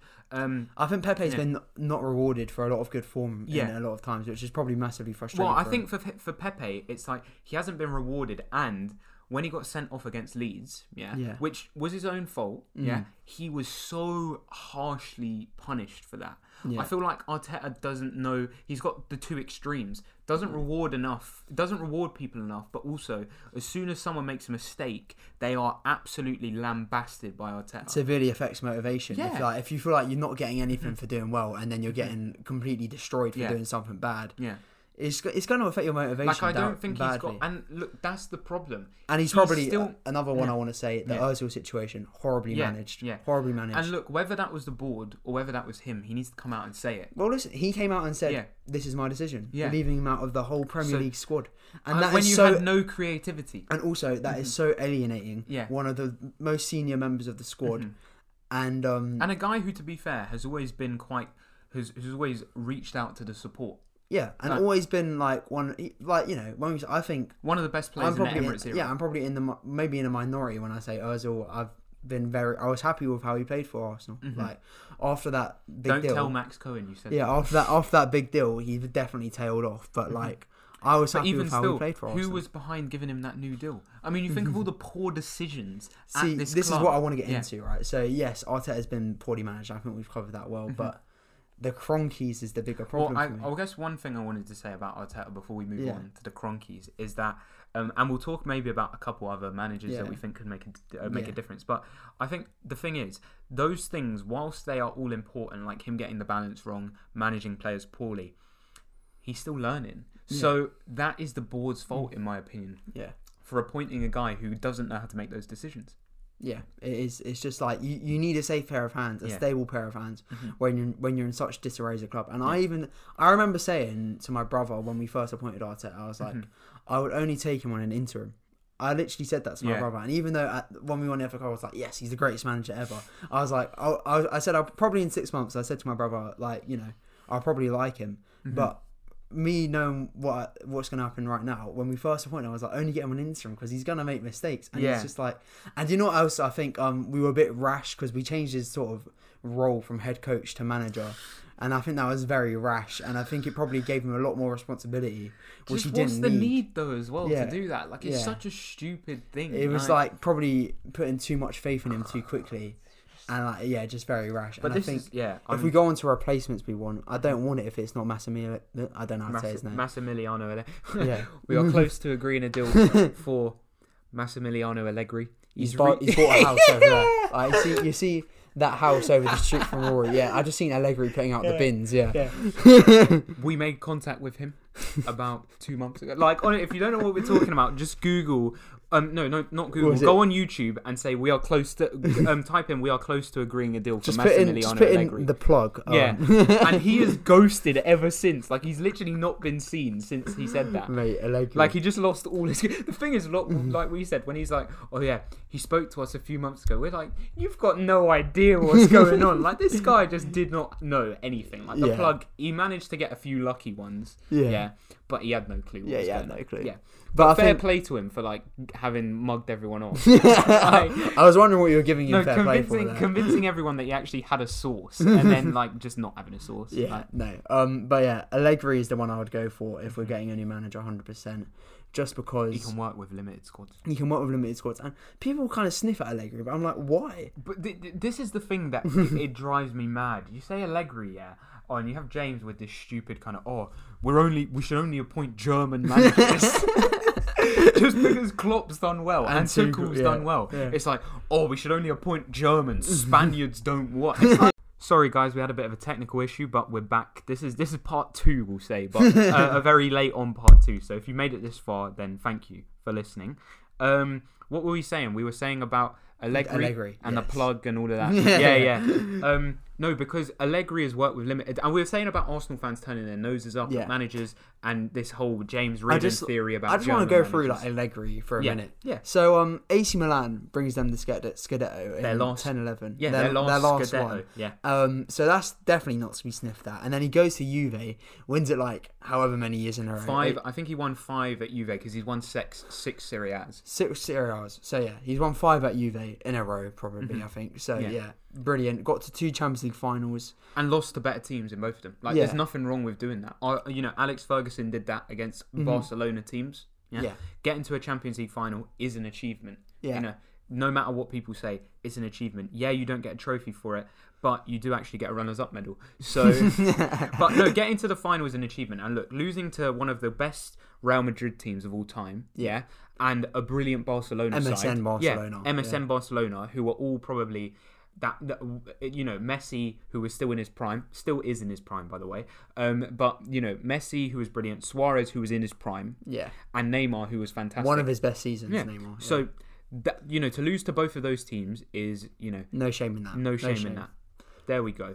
And since he's left, they have been really poor. Since since Allegri left Juve, they've been on a constant downhill spiral, Mhm, yeah. and like I don't think it's a coincidence at all. Yeah. And I just think he's been he was such a good manager for them, Mm-hmm. and I think you know people will say like other managers and stuff, but I don't think it's a difficult decision. I think Allegri's like the obvious choice. No, I think it's really easy. I I've think- been saying. I mean, I said to you for ages, Allegri in. Like, I don't think it's a difficult decision at all. yeah, it, I mean, apart from when Wenger, when Wenger first left, I wanted um, Allegri as my second choice after Conte, yeah. but um, But Conte ain't available. So, Conte ain't yeah. available right now.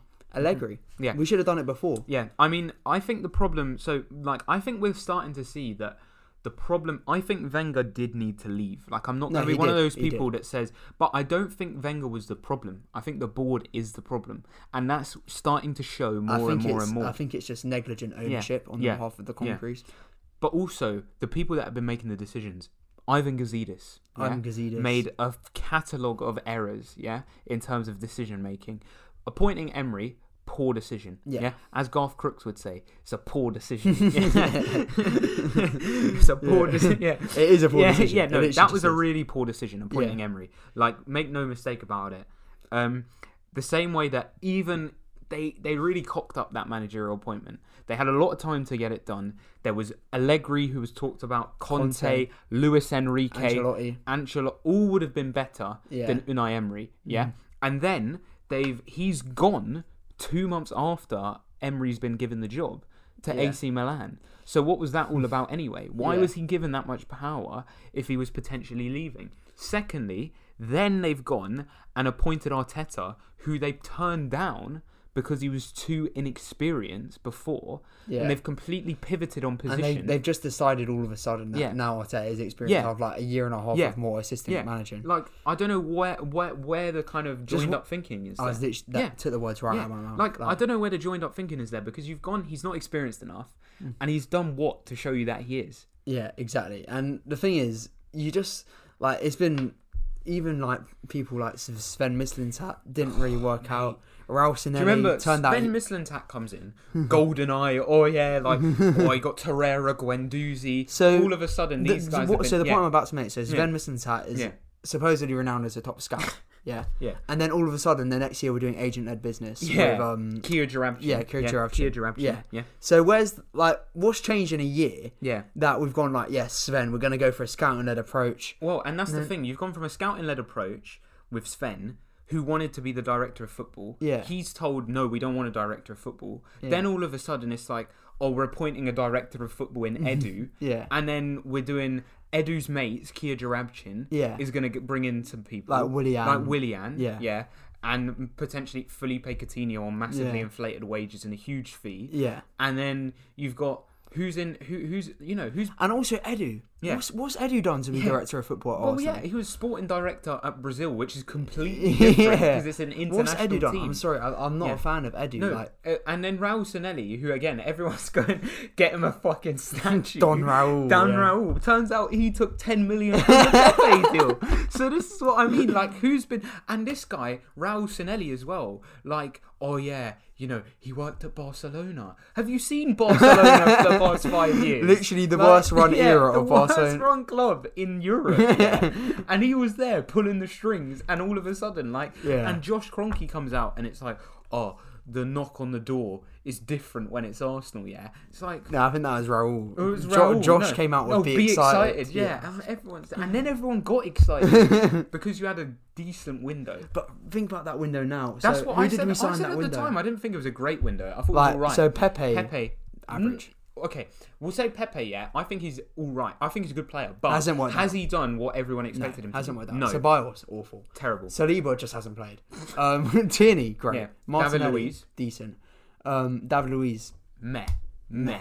Yeah. just sort of there. Sort Yeah. of done what he and was then expected since to then, do, though. so then the next window was what Partey, Uh, Gabriel, Gab, Partey, Gabriel, Willian.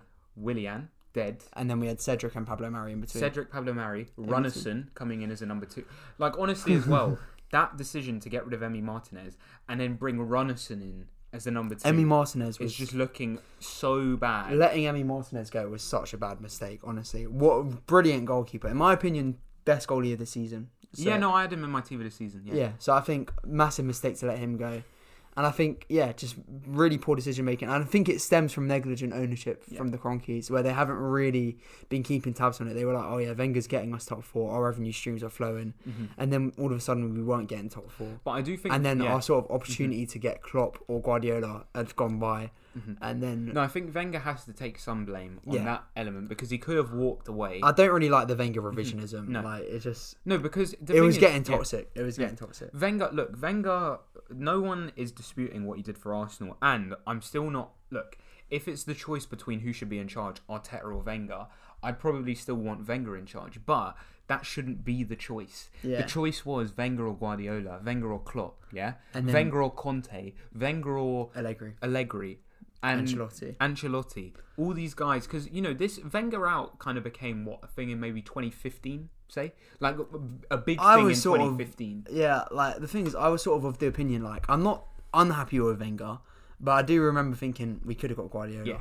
like That's the thing. And Guardiola had always spoken about how he would have Yeah. come to Arsenal and everything, but but also Wenger never wanting to work with a sporting director or a director of football. Kind of Yeah. what do they do? Direct. Kinda left like, us in the you know, past a little silly bit. comments like that. Which and I have so much admiration for Wenger, but Yeah. he did definitely this Wenger revisionism is nonsense. Like Yeah. let's just put it like that. It's nonsense. Yeah. The guy was brilliant. Yeah, a much better manager than Arteta ever will be. But in the past, in the last three years of him at Arsenal, you know, I think it was going this way anyway. Yeah, I yeah. think we probably mm-hmm. Maybe a little bit better, but like, Mhm. would we be that much better? I think it was going this way anyway. Yeah. And the thing is, this is one thing I also want to say. Like, everyone's thinking we've hit rock bottom, but like when Wenger, when Wenger's like last bit, everyone's like we've hit rock bottom.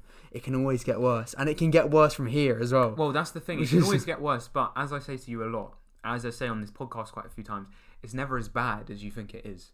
Because even Yeah. at Arsenal right now, there are still players there who are good enough. Yeah, there's still quality in that squad, Mm. and this is the thing for me.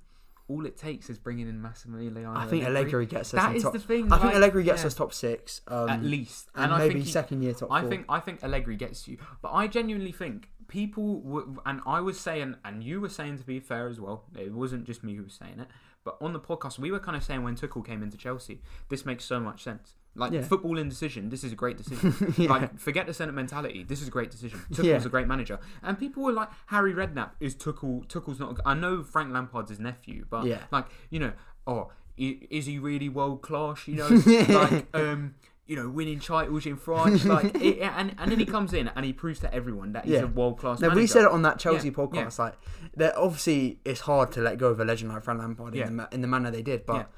do they like they brilliant decision now. fantastic. If they go and win Champions, indecision, this is what you, this is what big clubs do. yeah, Big club would go. Do you know what? Arteta may be a good manager in five years, but Yeah. he's not a good manager right now.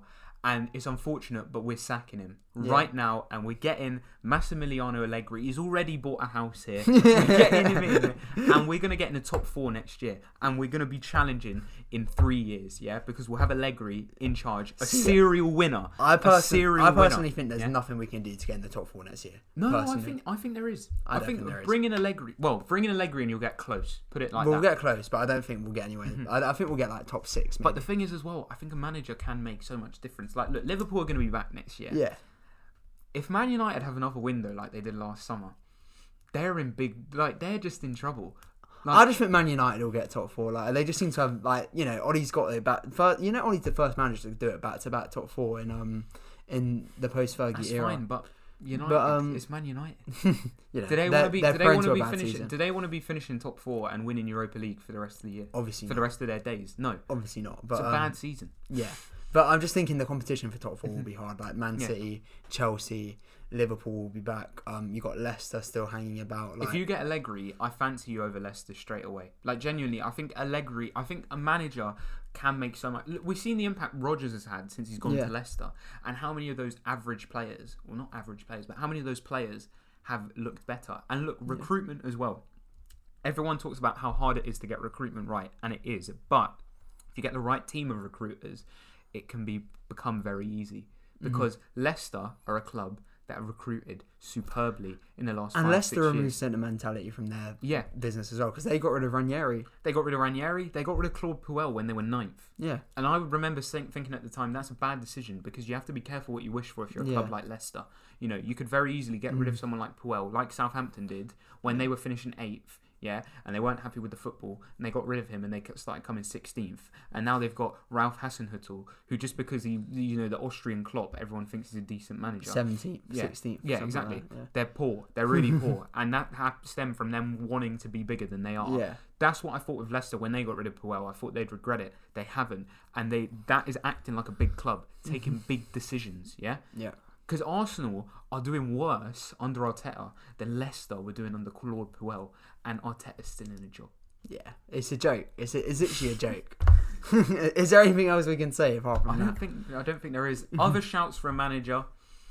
Julen Lopetegui. I mean, I really Yeah. like Lopetegui. I think Lopetegui's a decent shout. And I Um, think give him another. Go. I think he deserves a go.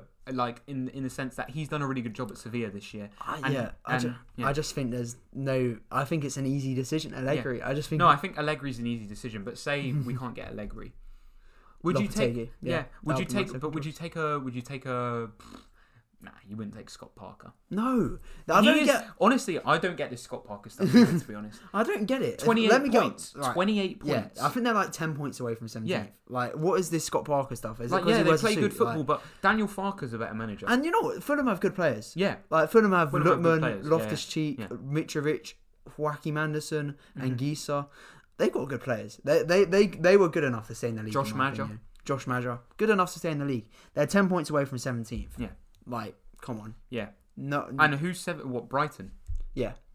Come on. Come on. You got to be doing better than that. I don't get this Scott Parker stuff, honestly. Honestly, it's, Daniel Hmm. Farke would be better than Scott Parker would for a top job. The Norwich Yeah, manager. pro- but let's be Like, honest. but Like, that's because he's not English. That's because he's German. Allegri's the obvious choice. No, for James Reardon, that's actually Yeah. Dan, it should be Daniel Farke because he's Yeah. German. yeah. So James. Uh, German managers.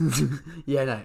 Um, Allegri. Just get him in. But Yeah. it's, but I think we're both agreed it's definitely not going to happen. yeah, Because the board seems to have this blind faith in Arteta. So um, well, and so did the fan base. So a lot of in terms of, base. in ter- I think a lot of the fan base have now changed because obviously there was that poll three, four months ago that we saw where it was like con- continue to back Arteta, and it was like seventy five percent would back him. Like, and you were kind of saying the blind faith from the fan base is mental. I do think a lot of people turned after the Europa League semi final, but even still, Michael Monaghan, I know, didn't want to go Arteta out. Liam Kahane did say that he just didn't think that Arteta was going to be let go, and he Yeah. didn't see them getting Allegri, even if they did. Mhm. So he was kind of saying if a good, if a better manager is going to come in, definitely guaranteed. Yeah, but the problem is the board. Mhm. Like, and yeah. you may as well keep him there if he knows the players because. Yeah, I mean, I, I agree. I don't think Arteta's going, Mm-hmm. and you know, I just I, I think that's a shame personally because I do think when you have got a manager like Allegri, you should just go and get him. And I thought the same about Tuchel. Like we could, You could. I said Tuchel. I think in the podcast last. I think I think we could have got Tuchel, and it's just very frustrating. And yeah, I can see us letting another top manager go by in Allegri, which will be a massive shame. But um, yeah, if it's not Allegri, I don't really. I just- Lopetegui. I'd give Lopetegui a go. Lopetegui, yeah. I think I just I'd find it underwhelming anything other than a Allegri. Yeah, no, I, I'd agree. Um, and I don't. I'd give Lopetegui a go, but at the same time, I just don't know. But to be fair, Sevilla's team is pretty average, Yeah. and he's got a lot out of people like Jules Koundé, Diego Carlos, who they didn't sign for big money. So Arsenal definitely have the ability to sign those kind of players. Yeah, yeah. Like not now, obviously, because Mhm. Koundé's going to be seventy mil, but yeah, yeah. yeah, hundred percent. despite Yeah. the fact that barely anyone's watched him. That's, that's honestly Koundé, yeah. Like Dortmund against Dortmund, he was horrendous. Yeah, like, I- he was he was horrendous. I'm Like, sure he's been great in that league just Yeah. because he's been getting good reviews, but Yeah. um, I've never seen him play well. Yeah, So seventy mil, seventy mil. yeah, bit bit mad, bit mad. Do we want to do any closing talk on the Billy Joe Saunders Canelo fight? Yeah, why not? Why Yeah, not? so um, you watched the fight, Rory. I did watch the fight. Yeah, um, I don't know if anyone is still listening is watching is you know if you're still listening, do let us know. But um, one thing I did want to talk about with this Canelo Billy Joe Saunders stuff. So um, if you're not interested, feel free to turn off, but Mhm. please don't. but um, this um sort of bias I think with um the sort of ending of the fight is really getting to me hmm just because I don't know if you would have know anything about this, Rory, but in November there was a fight between Daniel Dubois and Joe Joyce, Where he's because and then and Daniel yeah. Dubois has a broken orbital, Yeah. orbital bone in that fight, Yeah. and he goes on for like four rounds and eventually takes the knee Yeah, and um you know counts himself out. And by the way, both what like make no shakes about it, Billy Joe Saunders quit in that fight. yeah. Like, and I'm not saying I think they he made the right decision, but I just see people trying to say It that wasn't his camp. It was Uh, not uh, his team. no.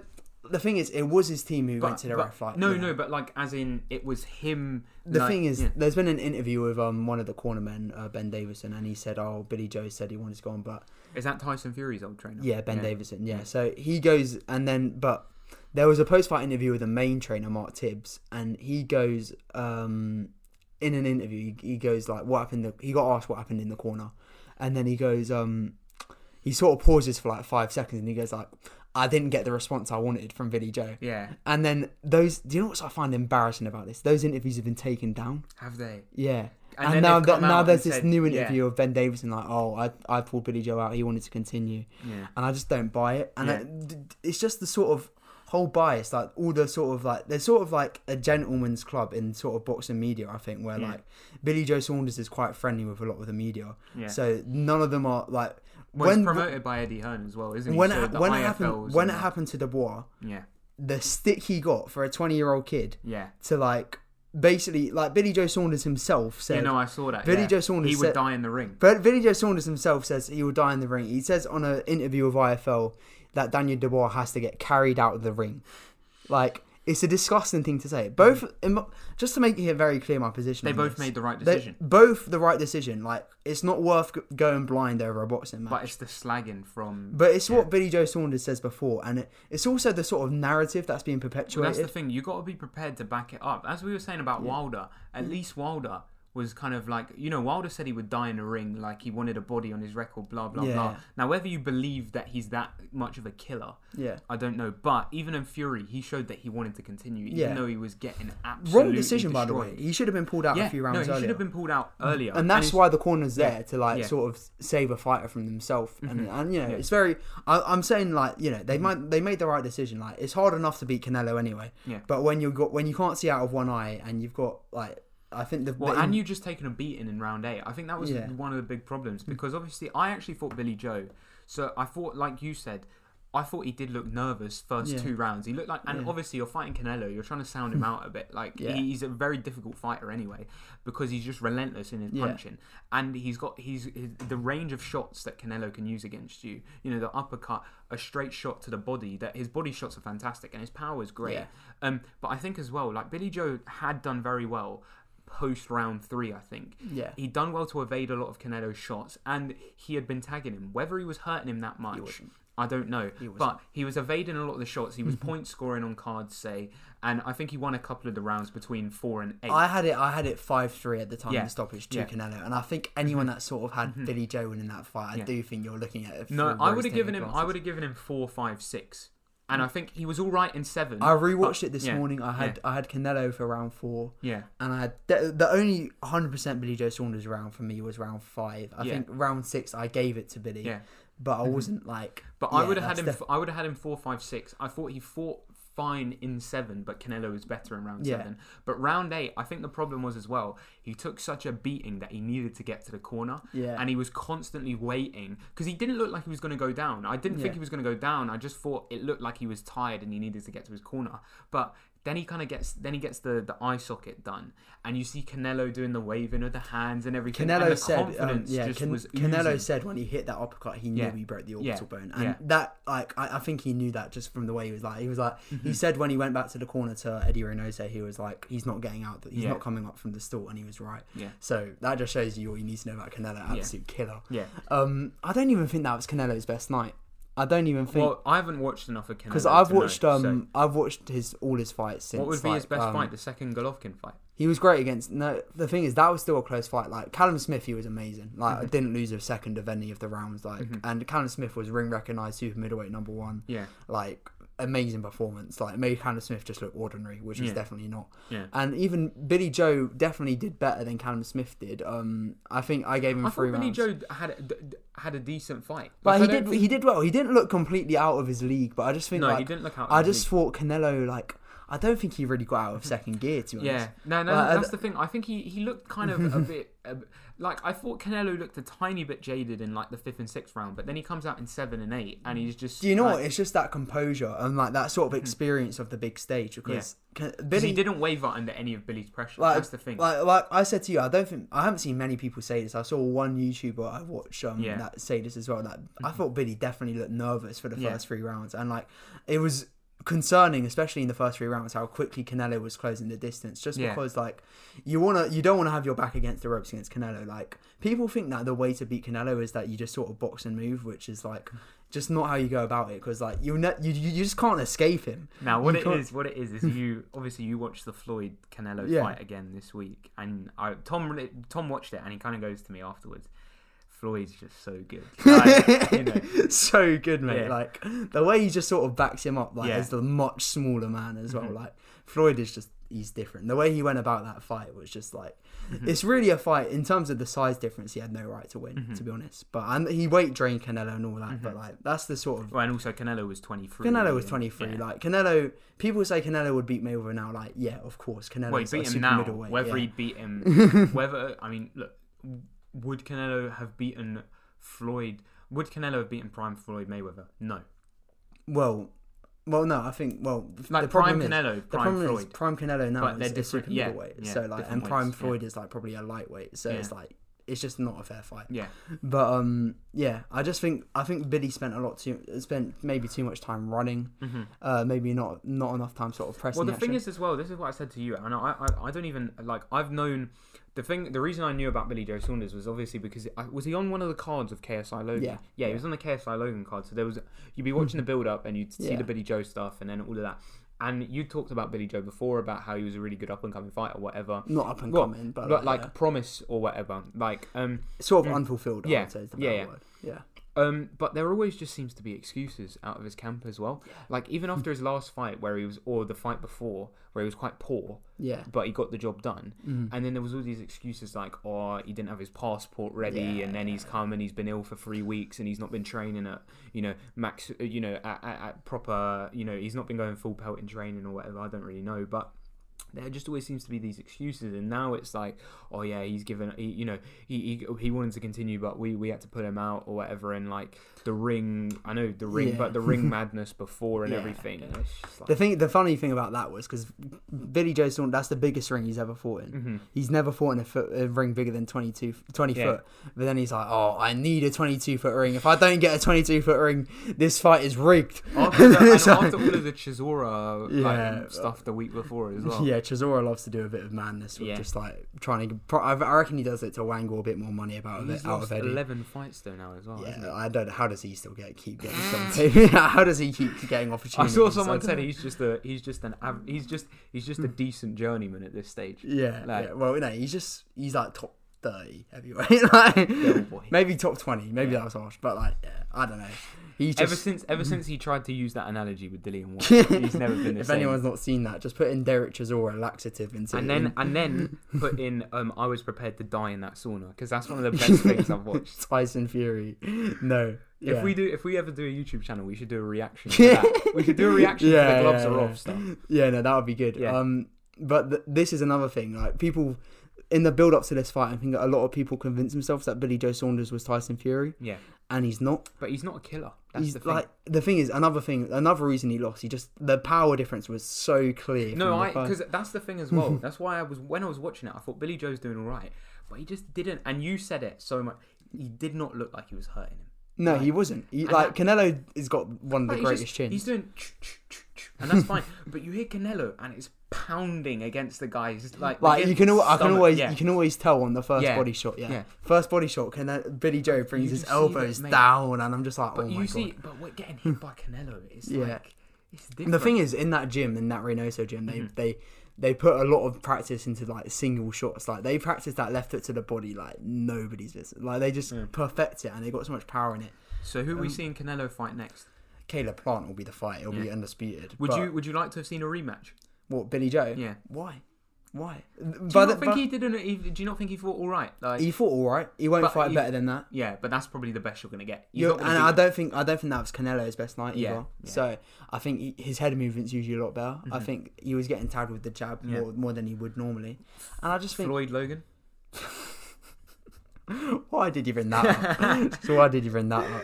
No, because I've enjoyed the build up to that. To be fair, like I found it entertaining. And Like, if, you know what? if Floyd fights Jake and Logan on the same night, then I'm That would be that. decent value Yeah. for money. But the thing is, like, I was saying to my brother, like, when is it? Is Floyd gonna have a sort of epiphany where he's like, am I sort of disgracing myself a little bit here? Like, I'm sort of respected as one of the greatest boxers of all time, and I'm having like Yeah. Jake Paul make memes out of Well, me. that's and, the like, thing. It's like even Conor McGregor was kind of saying that, you know. Come on, like, just grow up a little Yeah. bit, Floyd. Like, Conor McGregor as well, highest paid sportsman. I saw that. I was But that's because surprised he that. sold. It's because of proper. 12. And it was also in Abu Dhabi as well. Yeah, it's not. It's, It's not really got anything to do with. well, like he made money off his fights, but Yeah. without proper twelve, he wouldn't Yeah, be. well, yeah. he sold it for six hundred mil, didn't he? So, nuts, man. he's done as well. Like, well, he's no, it's like this is He's what. gonna fight what? He's gonna fight Poirier again. Yeah, like he's gonna lose that in my opinion. Yeah. Like even the day after that um Poirier Mm. fight, you see him on his cruise ship with his son, He's. And that's the thing. Poirier's got- back in the gym. Mate, where's his motivation? Like, why? Like what? What's he he, shouldn't. fighting? He shouldn't have cut after the Khabib fight. That that was it. Well, he should have just like. Or even after Floyd. Like, Like, the once you get that bag, like this is why you got to have so much respect for athletes like Messi, Ronaldo, Mayweather, who make so much money, and it doesn't affect them. yeah. Like it doesn't affect how good they are. yeah, because they- McGregor was always motivated by the money. Yeah, like, Like- it was even like even in his early fights, he was like in the in the ring, he's like Gs, yeah, sixty G's, baby." yeah, and then he's like, Thank you very much. no, McGregor on the come up was that was one of the greatest things. Well, that's the thing. But McGregor's not like McGregor will be idolized as one of the the you know the the goats of UFC, but Yeah, he's just he's just not the goat fighter. Yeah. like, well, no, he's you know Khabib's the goat. could be in UFC Yeah. probably or Jon Jones, but um, it's just like I said, like the Mayweather bag ruined him in my Mhm. opinion, just because like but the Khabib fight as well, man. The guy He- he, literally he's- got destroyed. he's Like, never he- gonna win that though. He's never gonna win Yeah. that. Like it's just not something he can realistically But win. after the end of the scenes, I I'd, I'd, I love watching that though because the scenes at the end, literally when Khabib points at like who is it, Dillon Danis? Yeah, he yeah. points at Dillon Danis and he tries to keep going for him after the refs like wave it off. That and was he, like, He madness. jumps at points at Dillon Danis, jumps over the like you know jumps onto the cage and then just flies into the crowd. And That was madness. Yeah. Could you imagine being there? Like that would have been. That would have been insane. I could, but I can just imagine the amount of fights in the crowd and stuff as well. crazy. but yeah, um, yeah. Back to the Logan sort of Floyd thing. Yeah. Just like if anyone is listening to this um, and thinks Logan has a chance, please stop listening because I Get just your head examined. Get your head examined right away. yeah, like Go just and revise for your tests because you probably need to if you think that that's a possibility. Like, like I know like people will say like oh he's bigger and stuff like no, but people are like, oh, Floyd's never been hit by a guy like Logan. Like, mate, was like- Logan hitting Floyd is like you know me hitting you. Yeah. like, it doesn't matter. No, it's, it's- just irrelevant. Like, Like, you, if you think you know Logan hits harder than Canelo, like Logan. Well, this is you summed it up to me all so well. I never thought. I never thought. I've never said that Logan could beat Floyd. Yeah. Um, but when you kind of said about Logan, this guy, like, he put a YouTube video up yesterday of him boxing four people at once. He's never won a fight. He's never won a fight. He had 12 rounds and he couldn't. He knocked down JJ once, and even then, that was an illegal punch. Like, the guy is not good at boxing. Like, point blank, he can't box. it's just He had yeah. 12 rounds with JJ, and he didn't beat him in either fight. I mean, And he was lucky to get a draw in the first fight. is there is there is there anyone that's really gonna argue with us on that? Like, And on. Jake, yeah, Jake, Jake can box a tiny bit, but yeah. he's not gonna beat Floyd. he's not gonna beat Tommy. No, Fury, I actually do think it would be good value for money if you did both No, in I'd the like same to see. night. Yeah, I'd like Just to do both that. in the same night. How fun? Or both in the same ring. But also, what I, what I will credit Jake Paul with is he got me interest. He got me more interested in this fight than Floyd or Logan have. yeah, Like literally, he built up all the hype for that fight by doing those antics at the press conference. so much better than the two of them did. he's a great self promoter. Yeah. Jake Paul. Mate, Like, the when do you know what? He's he's mastered he's mastered the art of getting people to tune in to see him being knocked out.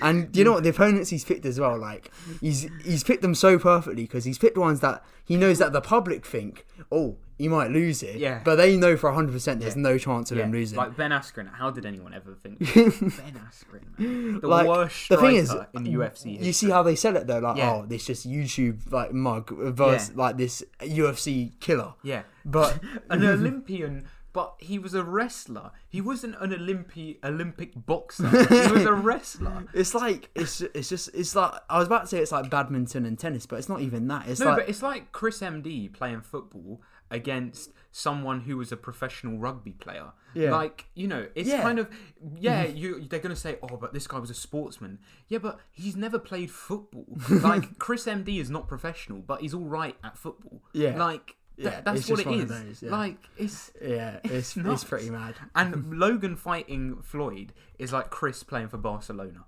Like It, it's just, I mean, fair play to him for getting the opportunity. how has he got that? It's gonna be fun. I mean, I'm not gonna watch it if you're gonna pay for that. I'm streaming it. I'm not. if, gonna- if I'm anyone's not gonna pay for it. that, like you know, good luck to you. But um, I hope you enjoy it. But just, Joshua Fury.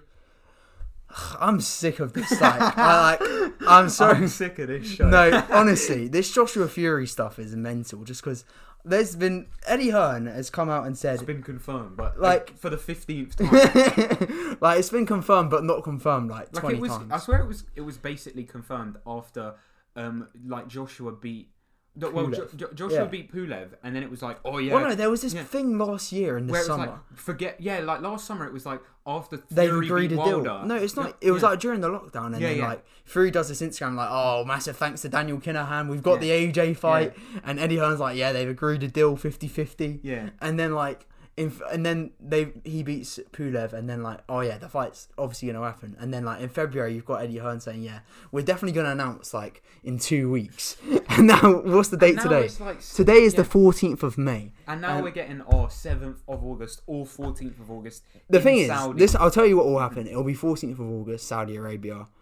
You know, and it all happened. But it's just for me, they've sort of dragged the the excitement out of it a little bit with the with the announcement. Nah, and and also Ed Fury's just on a mad one though as well, calling Fu- out Ngannou like. Drew McIntyre, AJ, like br- I'm loving, I'm, I'm living for I'm living for uh, Tyson Fury's Instagram stories. Nah, they are jokes. Bodybuilding. Shit house. No, he's like, yeah, he's like big ugly shit house. like, like- Just throws out any word yeah, he can any think word of. that you can think of. Just he's like, seen as I'm on a rant, I'm gonna call out the big bodybuilder, Shit house shithouse tosser. tosser, ugly eh, Anthony Joshua. But yeah, Punch, it, like- will be a it'll be a great fight um, when it does finally get announced and we get to that moment in the ring. But um, I don't think we've got enough time on this podcast to really go into too much depth on it. No, but, um, just is it gonna happen? 14th yeah. of August. yeah, it, it, will it'll, it will definitely happen. Like one of like the YouTubers I watch on boxing also works for Talksport on E ESPN Africa, and he's already been asked, "Can you work 14th of August?" Mm-hmm. He's gone to he's gone to Finchley Gym to start recording a documentary about AJ versus Fury Yeah. by Talksport. So like it's happening, But- but it's just like the way they've sort of dragged the excitement out of it for me. and But, um, Saudi, like Yeah, it, I mean, the thing is, it's easy for us to say like, oh yeah, you should fight in Wembley for the fans when you're making half the money, and it's not even guaranteed that you're going to fill up Wembley. Yeah. And it's like the money talks. the money talks, and you know what? Like, boxing's a global sport. Like, it's going to be watched around the world. This fight, but it would have been great to be in Wembley for the fans. But like, can you really tell someone when they're going into like the defining match of their career? That you know you need to take half, potentially a quarter of the money. Like you know when you can set up your family for like generations on generations Yeah. on generations. Yeah. But Yeah. AJ's already fought in Saudi. Yeah, but he's just gonna make more money. Yeah. But this is why I love AJ as well, though, because he never lets that get to his head. Yeah. So, big ups to AJ. He's gonna lose though. We'll get into that on another Yeah. podcast. Right. So that's it. I think that's it. Yeah. Yeah. Well, thank you for listening, guys. Um, this has been episode 18. Hopefully, yeah. episode 18. Um, we'll be back with another episode soon. I think. we We've should got- be more active during Yeah. the summer. We've definitely got we've got a team of the season one coming Yeah. up. We'll probably do like a Euros preview, Champions League final preview, Euros maybe. preview, Champions League final preview. Are we going to Yeah. watch that at your house or? probably. Yeah. Yeah. So Champions League final preview. Um, we could do that day of Champions League final, maybe. I don't know, but we'll see. Maybe day before. Probably day Um, before. yeah. yeah. But yeah, we'll have we'll have Euros preview, Champions League final preview, team, of the season, yeah. AJ Fury. Yeah, Yeah. when that gets announced. Yeah. Yeah, But we'll probably mesh that in with some football. yeah, yeah. Um, Cheers for listening. Yeah. Pleasure to be back in the studio. Thank you for all the support, guys, and yeah, we'll talk to you later.